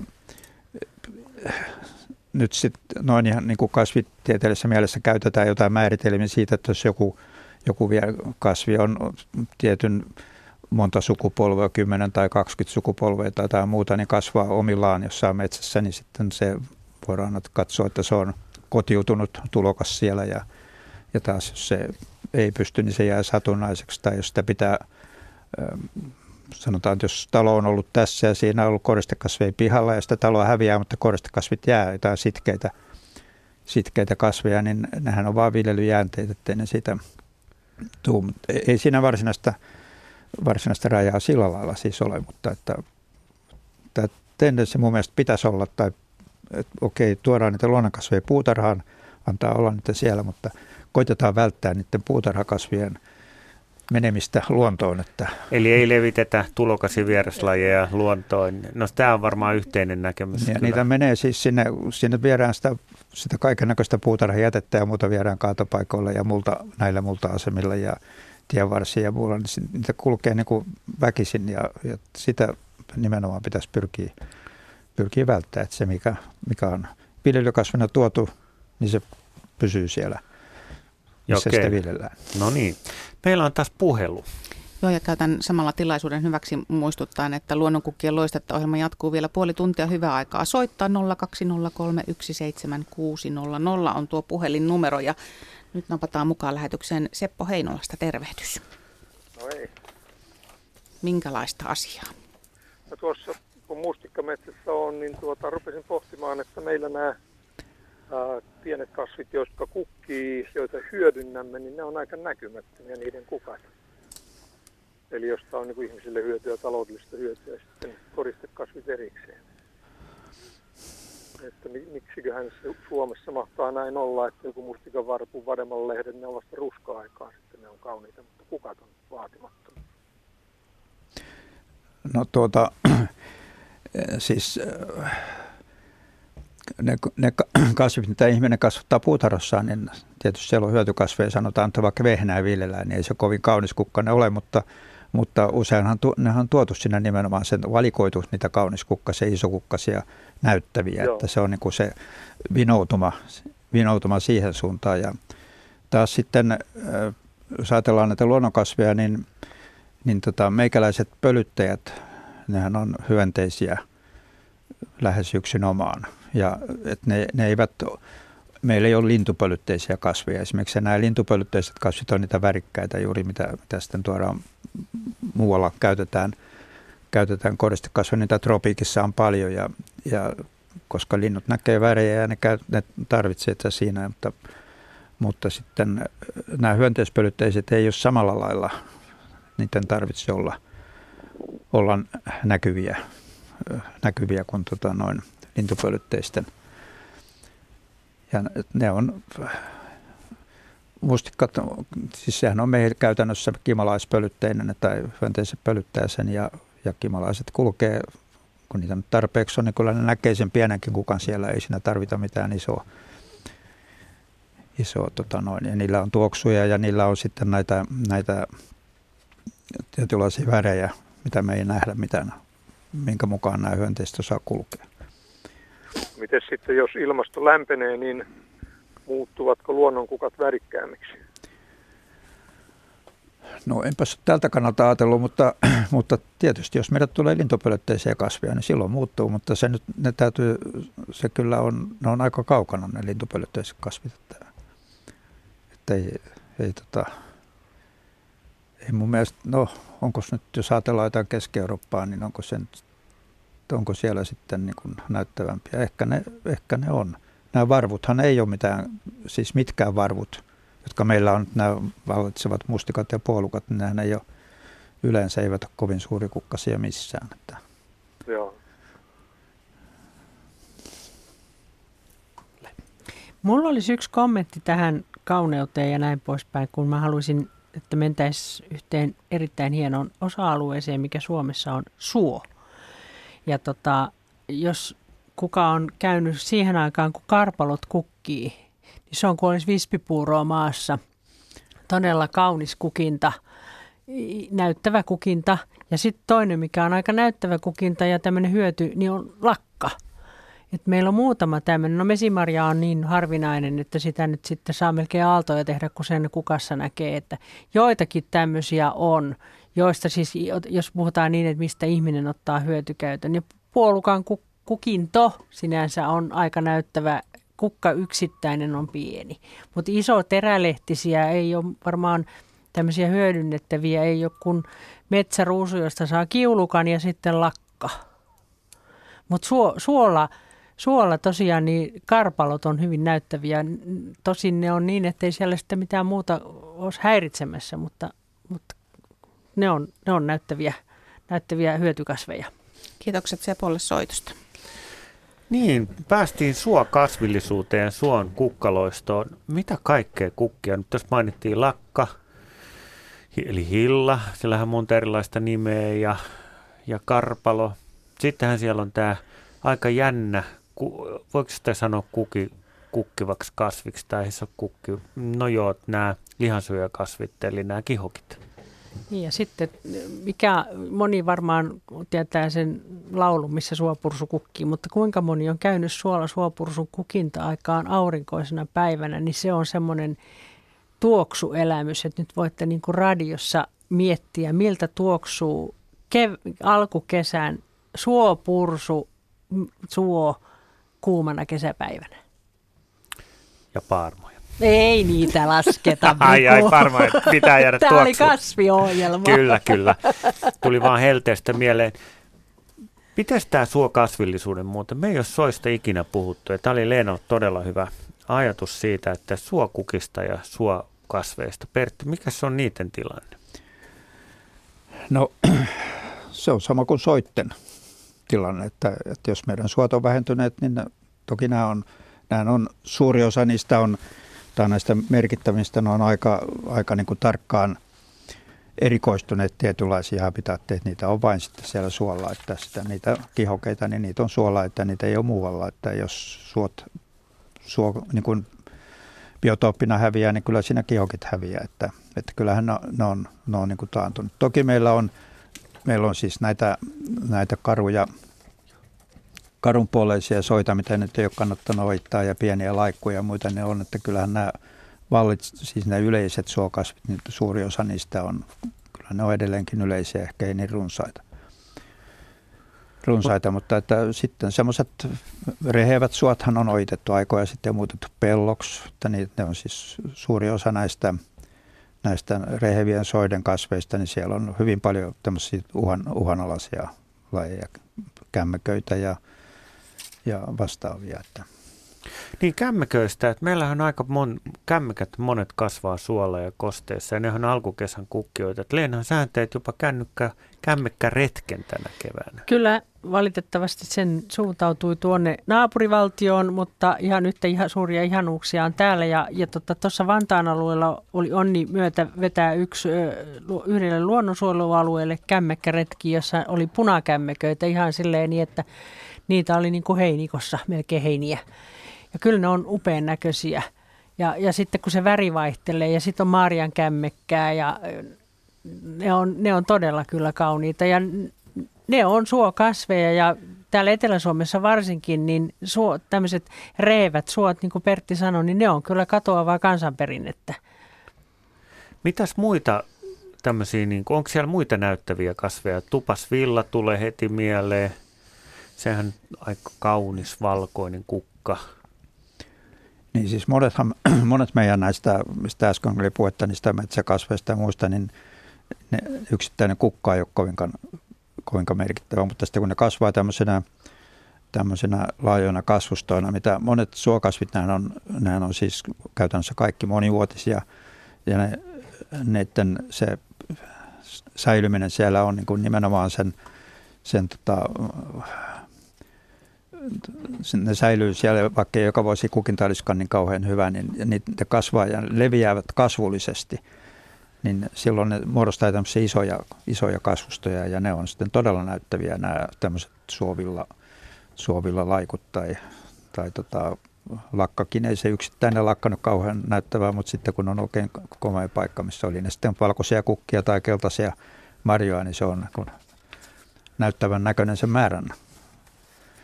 määrän eli, takia, eli tai siis se karpalo. Joo, tulee tämmöinen niin kuin laaja matto katto. Niin, Sama näin. vähän mitä niin kuin puutarhassakin saatetaan jollain niin, ne, kivikkokasveilla hakea. Ne kasvullisesti leviää monet ja on, on, muodostaa tämmöisiä laajoja aikkuja.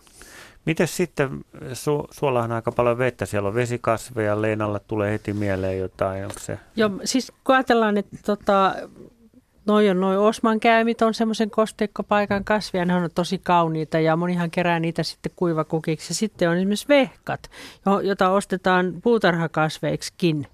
Niitähän on jalostettu erilaisia lajikkeita ja, ja tota ratamosarpio, mikä tämä on, raate. Raate, Raate, joo. niin raatehan on todella kaunis, kun sitä on paljon. Se on semmoinen hempeen vaaleanpunainen. Ja, ja tota, sen takia mä halusin tästä suosta, suosta keskustella, että jos on kuulijoita, niin voisi ihan kiva kuulla siitä, että kuinka monella on tapana käydä kevä, alkukesästä suolla, kun sinne ei mennä kahmaloimaan mitään karpaloita eikä lakkoja, että mennään vaan suolle suon vuoksi. Että löytyykö kuulijakunnasta suokulkijoita? Studiosta ainakin yksi. Mä tunnustan heti, että olen käynyt siellä ennen kuin mitään saalista on ollut saatavilla. Niin on pitänyt käydä tuoksuttelemassa ja ihmettelemässä, että miltä se näyttää. Tuntuu. Tunnustaudun suofriikiksi. No niin, suofriikkejä on aika vähän. Minäkään en ole kyllä suolla keväisin ja alkukesästä paljon liikkunut. Se tietenkin on hyvä, että siellä voi myös äh, nähdä karhun. Karhut liikkuu myös keväisin soilla ja ne on avo- avoimisia paikoilla ja siellä kun se karhu lähtee sitten juoksemaan pakoon, kun se havaitsee ihmisen, niin kun se juoksee suolla, niin se vesi lentää niistä käpeläistä ja korkealle. Että voi semmoisenkin havainnoin tehdä suolla. Eläinmaailmasta mennään ihan hetkeksi liikennetiedotteen pariin.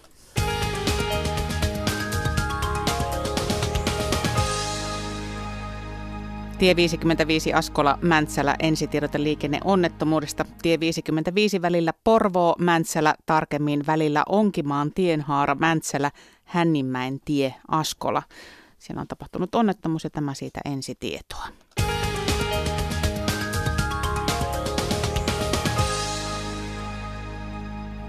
Luonnonkukkien loistetta on tämän ohjelman nimi. Joo, tänään meillä on vieraana tai asiantuntijana Leena Luoto, biologi, puutarhuri, oikein innokas, hyvin innokas. Hallittu hoitamattomuus. Kyllä, juuri näin. Ja kasvitieteilijä ja äh, Pertti Uotila. Ja tästä tota, Ennen kuin mennään nopeasti puheluun, niin täällä on yksi tämmöinen kauan odottanut. Nyt kun puhuttiin noista äsken noista kämmeköistä ja muista, niin kysymys Teuvolta Nastolasta, että kolme vuotta sitten metsässä kukki lehdokki, varmaan valkolehdokki, mutta nyt kolmeen vuoteen ei ole jostain syystä kukkinut. Metsä on lehtomaista kangasta, Lahden lähdellä Salpausselän eteläpuolella. Miksi kukinta on jäänyt väliin niin monena vuonna?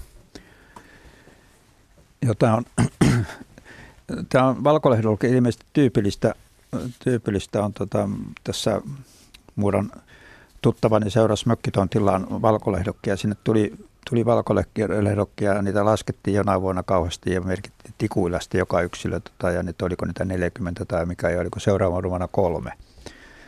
Eli se, ne, ne ei niin kuin kuki, kuki ollenkaan, ollenkaan säännöllisesti. Se vaihtelee se kukinta aika, aika paljon. Ja tota, mutta nyt sitten ei, näin pitäisi nyt välttämättä olla, että, että ne kokonaan on sitten kukkimatta.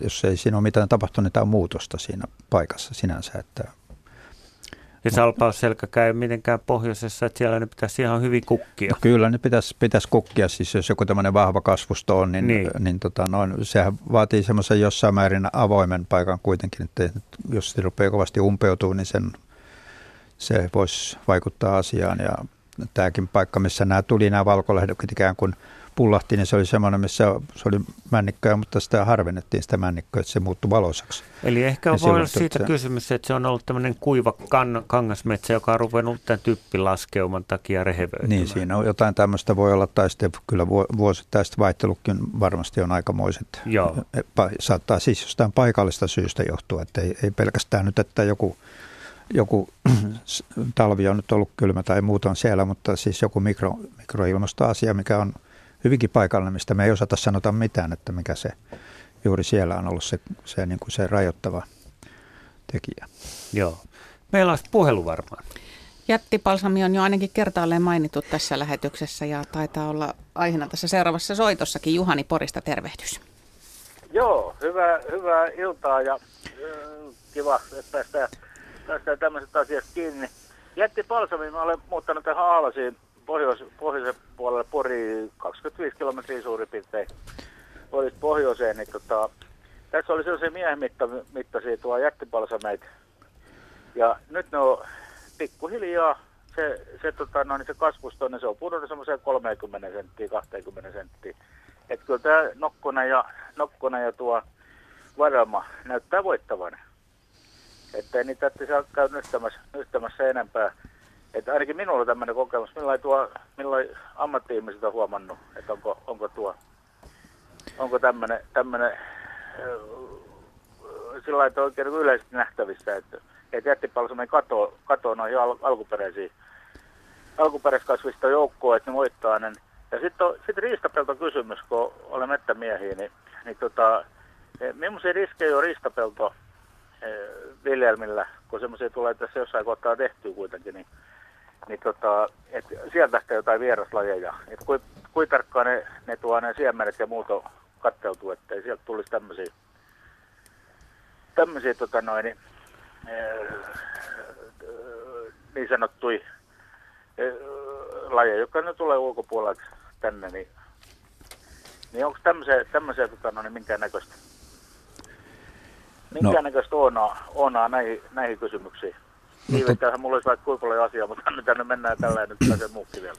No tuosta eh, riistapellosta voisi ensin sanoa sen, että, että sinähän eh, nyt yleensä se, mitä sinne tuodaan, niin ne on tämmöisiä niin kuin niitty tai eh, siis sellaisia kasveja, mitkä siellä menestyy, mikä tulee lumihangen läpi, siellä jotain säädetään hierokoita viljellä tai muita, mikä niin kuin ja et, et siinä nyt ei, se on aika pitkälle siis niin kuin samankaltaista kuin mitä nyt on normaalit niitty- ja peltokasvit, että se eh, ehkä ei ole kauhean suuri riski, että sieltä, sieltä nyt sieltä lähtee jotain vieraslajeja ja sitten kotiutuu. Tietenkin voi olla, että siitä johonkin lähistölle, lähistölle menee, menee sitten jotain, mutta ne, ne, ei nyt ole, ne pellot on kuitenkin jossain metsien keskellä ja ne nyt ei ole varsinaisia metsälajeja, mitä siellä on. Että, että sitä mä en, en niin kuin kauhean huolissani olisi siitä. No sitten jättipalsamista, niin, niin kyllähän se siis suosii jossain määrin koste, pitää olla niin semmoinen kosteahko paikka, ikävä, ettei se, sen, ne ei kauhean hyvin kuivalla paikalla kasva. Ja sitten, äh, sitten tuota, äh, jossain määrin valossa, ettei ne nyt oikein tiheessä, tiheessä pöpelikössä niin myöskään menesty kauhean hyvin. Että, että voi hyvin olla, että Nokkonen ja Vadelma pystyy, pystyy ainakin joissain olosuhteissa niin hyvinkin niin kilpailemaan, kilpailemaan niiden, niiden kanssa. Leena, onko sulla kokemusta? Joo, tuosta riistapeltoasiasta vaan ihan sen, sen, sen verran, että riippuu ihan täysin mitä siinä sitten kasvatetaan, että onko se, ketä sinne, ketä sinne toivotaan syö, syöjäksi ja onko ne yksivuotisia vai monivuotisia ja niin edelleen. Ja mist... ne, ne tukihommakki on vissiin semmoiset siinä eu että, että, että se vähintään kaksi kasvia pitäisi olla. No mitä siellä on ne yleisimmät lajit, mitä siellä sitten kasvatetaan? No tässä, tässä mulla piha, piha piirissä kasvaa, niin tuo on mesi angervo on melkein pääasiassa semmoinen, semmoinen, semmoinen tässä on vanhaa, vanhaa noita semmoisia niittyjä, missä on, missä on joskus käytetty lehmiä. Mesiangervohan on ihan... Monta, ihan... Vuotta ollut, monta mm. vuotta ollut sillä, että lehmiä enää ollutkaan. Niin Mesiangervohan on ihan... tässä aika hyvin vallannut tätä ja, ja sitten jonkun verran horsmaa, maitohorsmaa. Nehän on kumpikin ihan luontaisia lajeja. Mutta sitten tuosta jättipalsamista, niin tota, sehän on siis yksivuotinen kasvi. Ja jos ajatellaan sitä, että sä sanoit, että nokkonen ja vadelma, niin nokkonen, jos pääsee niin vauhtiin keväällä, niin, niin se peittää aika nopsasti ja sitten sen jättipalsamin taimi voi kääkähtää sinne valonpuutteeseen ja, ja tota, jäädä, jäädä sitten kakkoseksi. Ja samoin, jos on oikein rehevä vadelmikko, niin sehän ö, kasvat, lähtee siis edellisvuoden versolla liikkeelle, tämmöinen varjostusefekti. Ja Nokkonen tekee aika tiukan juuriston ja peittävän juuriston. Jos ajatellaan nokkosen peittävyyttä, niin eipä siinä nokkospusikkoon kyllä paljon muita kasvaa. Et siinä on varmaan ihan semmoinen, että yksivuotinen häviää monivuotiselle. Joo, ja nokkonen on muutenkin hyvä, hyvä kasvi. Sillä sitä vaan pitäisi opettaa käyttää ihmiset, että et, et tuo, se on parempi kuin joku pinaatti. Mm. Niin siitä, siitä nokkosen versoon, kun niitä keväältä saa tulemaan, niin niistä soppaa vaan kettoa tekemään. Totta, puhut Juhani. Kiitos soitosta. Nyt nampataan tähän väliin yksi liikennetiedote ja sitten jatketaan vielä puhelulla.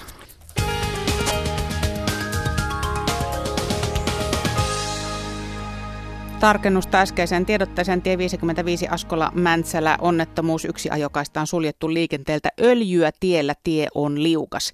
Tie 55 välillä Porvoo Mäntsälä tarkemmin välillä Onkimaan tienhaara Mäntsälä Hännинmäen tie Askola. Öljyä tiellä tie liukas ja yksi ajokaista on suljettu liikenteeltä.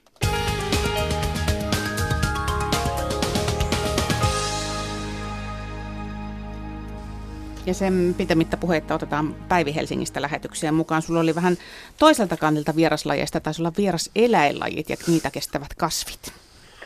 No hei, täällä Päivi Lipponen, Peitsala ja Lauttasaari.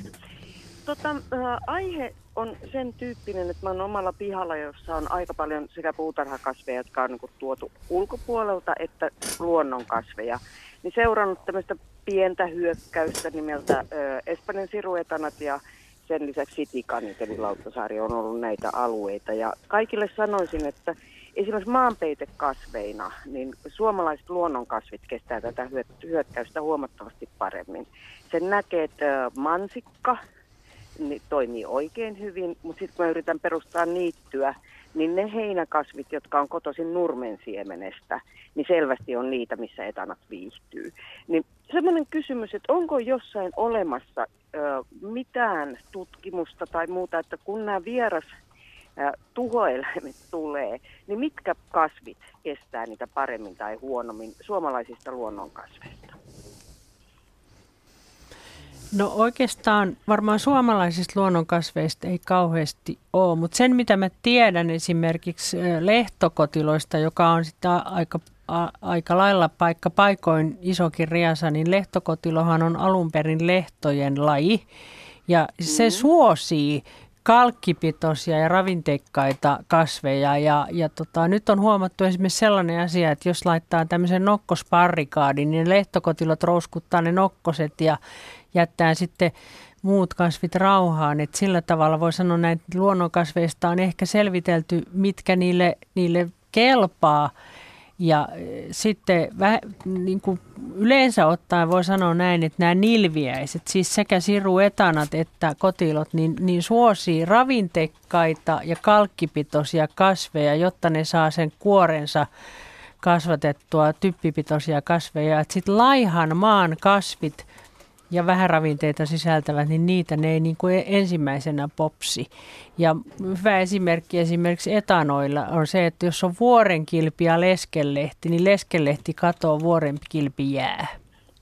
Joo, no mulla on vähän samanlaisia kokemuksia, että kieltämättä niin kun kurjen polvet pärjää oikein hyvin, sekä luonnon että sitten tarhatapaukset. Ja sitten esimerkiksi meillä alueella, niin tuossa puhuttiin horsmista, niin horsma on semmoinen, että niistä ei löydy koskaan mitään. Että jos joku sattuu pitämään tämän tyyppisistä niin ehdottomasti kannattaa suosia. Ja mä koitan katsoa tuossa omalla pihalla niin tehdä sellaista vertailua koko ajan, että mitkä lähtee, mitkä ei lähde, missä poikaset viihtyy.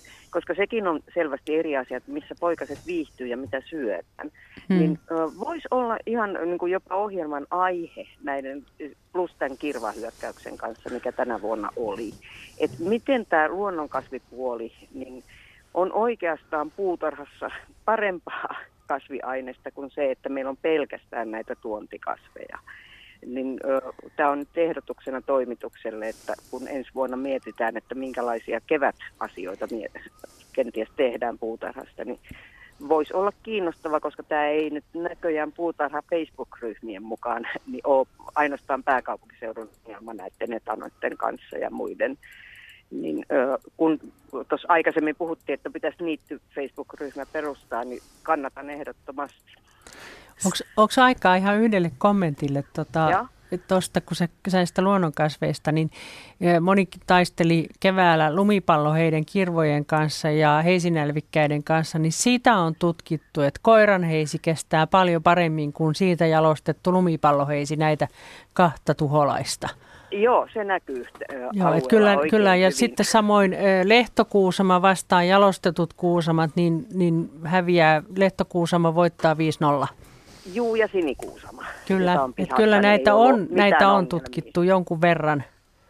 Niin, tämän voisi jos, kun jonain iltana vetää sellaisena, että mitä on kokemuksia, plus että koota vähän sen nyt tätä yhteen, koska kun puhutaan ilmastonmuutoksesta, niin meillä varmaan on pitkin matkaa tulossa ihan uusia ongelmia tai uusia haasteita ja puutarhanhoitoa niin kuin, sanotaan, niin kuin vie aikaa enemmän katsoa, että mitä täällä tapahtuu ja mitä ei tapahdu. Niin Kiit- tämä ehdotuksena toimitukselle. Kiitoksia. Otetaan varmasti vastaan ja toivottavasti tämmöinen ilta järjestetään. Kiitos. Tämä oli erittäin hyviä tutkimusaiheita, että tämä kannattaa kyllä laittaa eteenpäin. Ja sen voin lohduttaa sinne Lauttasaareen, että kanit on kyllä nyt pääkaupunkiseudulta kadonneet melkein tyystin. Joitain yksittäisiä elukoita on jossain, koska tämä RHDV2 on tappanut ne tyystin, että et kanin näkeminen on nykyään kuukauteen nähnyt kania ja kuitenkin niitä etsin. Ja sitten voin sanoa, että on kasveja myös ihan näitä, jotka ei maistu kaneille, muun muassa liljat, tuoviot tai narsistit, että ihan kaikkea kani ei syö. Niin siis on ihan selvää, että kasveillahan on puolustusmekanismeja eläimiä vastaan ja, ja tota, ne on erilaisia eri kasveilla eri aine, aineita ja on, ne eri eläimiin suhtautuu eri lailla. Että, että varmasti löytyy lajien kasvien, kasvien välisiä eroja siihen, että miten eri eläinlajit niitä, niitä käyttää. Sitten sellaiseen asiaan, että, että tota, vielä palataan tuonne suolle niin mitä, voisiko suon kasveja tuoda pihaa? Mikä ettei, ja monihan on tehnytkin kosteikon, ja, ja tota, tästä mä hyppään nyt sen verran Aisan yli toisaalle, että tota, aina kun puhutaan kedosta, niin puhutaan kuivasta kedosta. Meillä on myös olemassa kosteita ketoja, ja siitä seuraava aste on suo ja korpi, räme. Eli pitäisi olla niin kuin koko tämä tavallaan tämä niin kuin ravinne- ja kosteuskirjo käyttää – ja suo on yksi ja ihmiset taistelee esimerkiksi Savimaan kanssa. Savi kuuluu Suomeen, sen kanssa vaan pitää elää.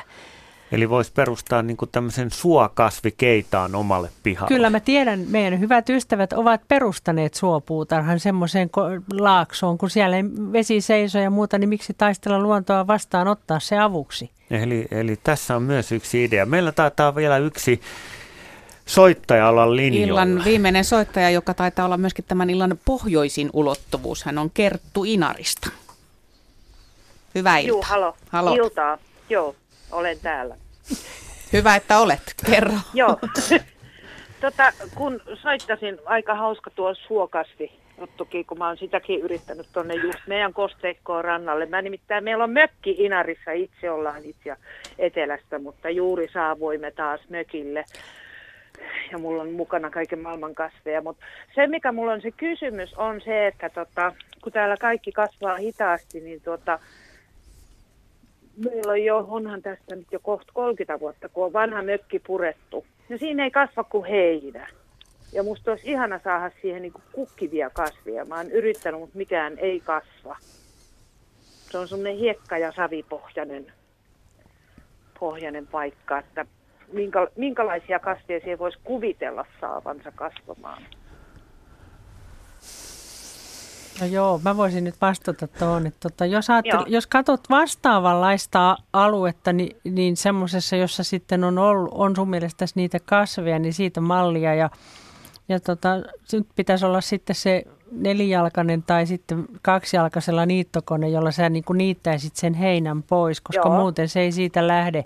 Siinä on Joo. ravinteita ilmeisesti riittävästi siinä, vaikka se on hietikko, niin se pitää köyhdyttää – ja sitten eh, pohjoisessahan on todella ihania semmoisia rehevän maan kasveja, esimerkiksi kellosinilatvaa ja montaa muuta. Siellähän on semmoisia, voisi olla, että jopa kullero kasvaisi tai muuta. Mä suora... meillä, on, tota, meillä on itse asiassa on kullero, kullero tuotuna pihalla kasvamassa ja meillä kasvo toi sinilatva tässä tässä meidän, tota, meillä on tämmöinen luiska, millä, mistä tullaan, niin sitten kun luiska levitettiin, niin se yritettiin siirtää, niin sepä ei siirtynyt enää sitten.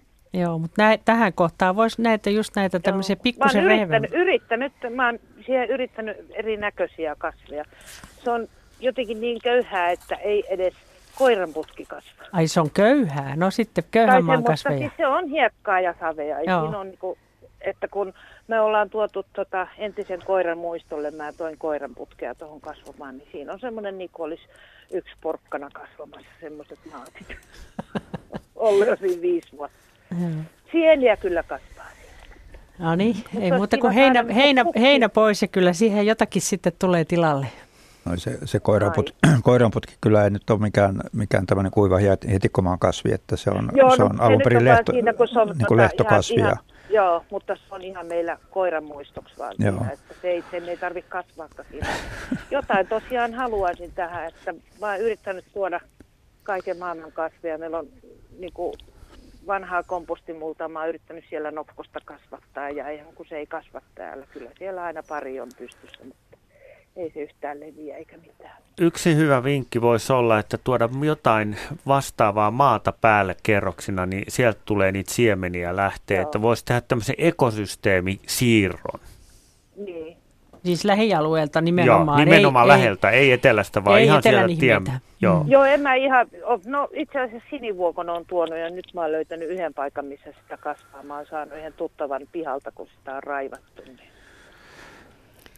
sieltä, sieltä nyt on yksi paikka, missä se kasvaa, missä on lämmin ja aurinkoinen. Toivotamme sitkeyttä ja onnea urakalle Kerttu. Kiitos soitosta. Joo, selvä. Kiitti. Joo, moi. Ilta alkaa olla päätöksissä. Paljon on tullut kysymyksiä, joihin ei ohittu vastata ja Tänään asiantuntijoina on ollut Leena Luoto, biologia, puutarhuri ja Pertti Uotila, kasvitieteilijä ja Tänään on puhuttu todella niin kuin laajasta laaja, reunasta. Niin kuin on puhuttu tienvarsien ne, niitosta ja soista. Ja ainoa, joka niin kuin jäi tässä niin kuin kasvipokenumi, eli miten voitaisiin kasveja saada niin kuin ihmisten mieliin. Hän oli Riku Lumiaro.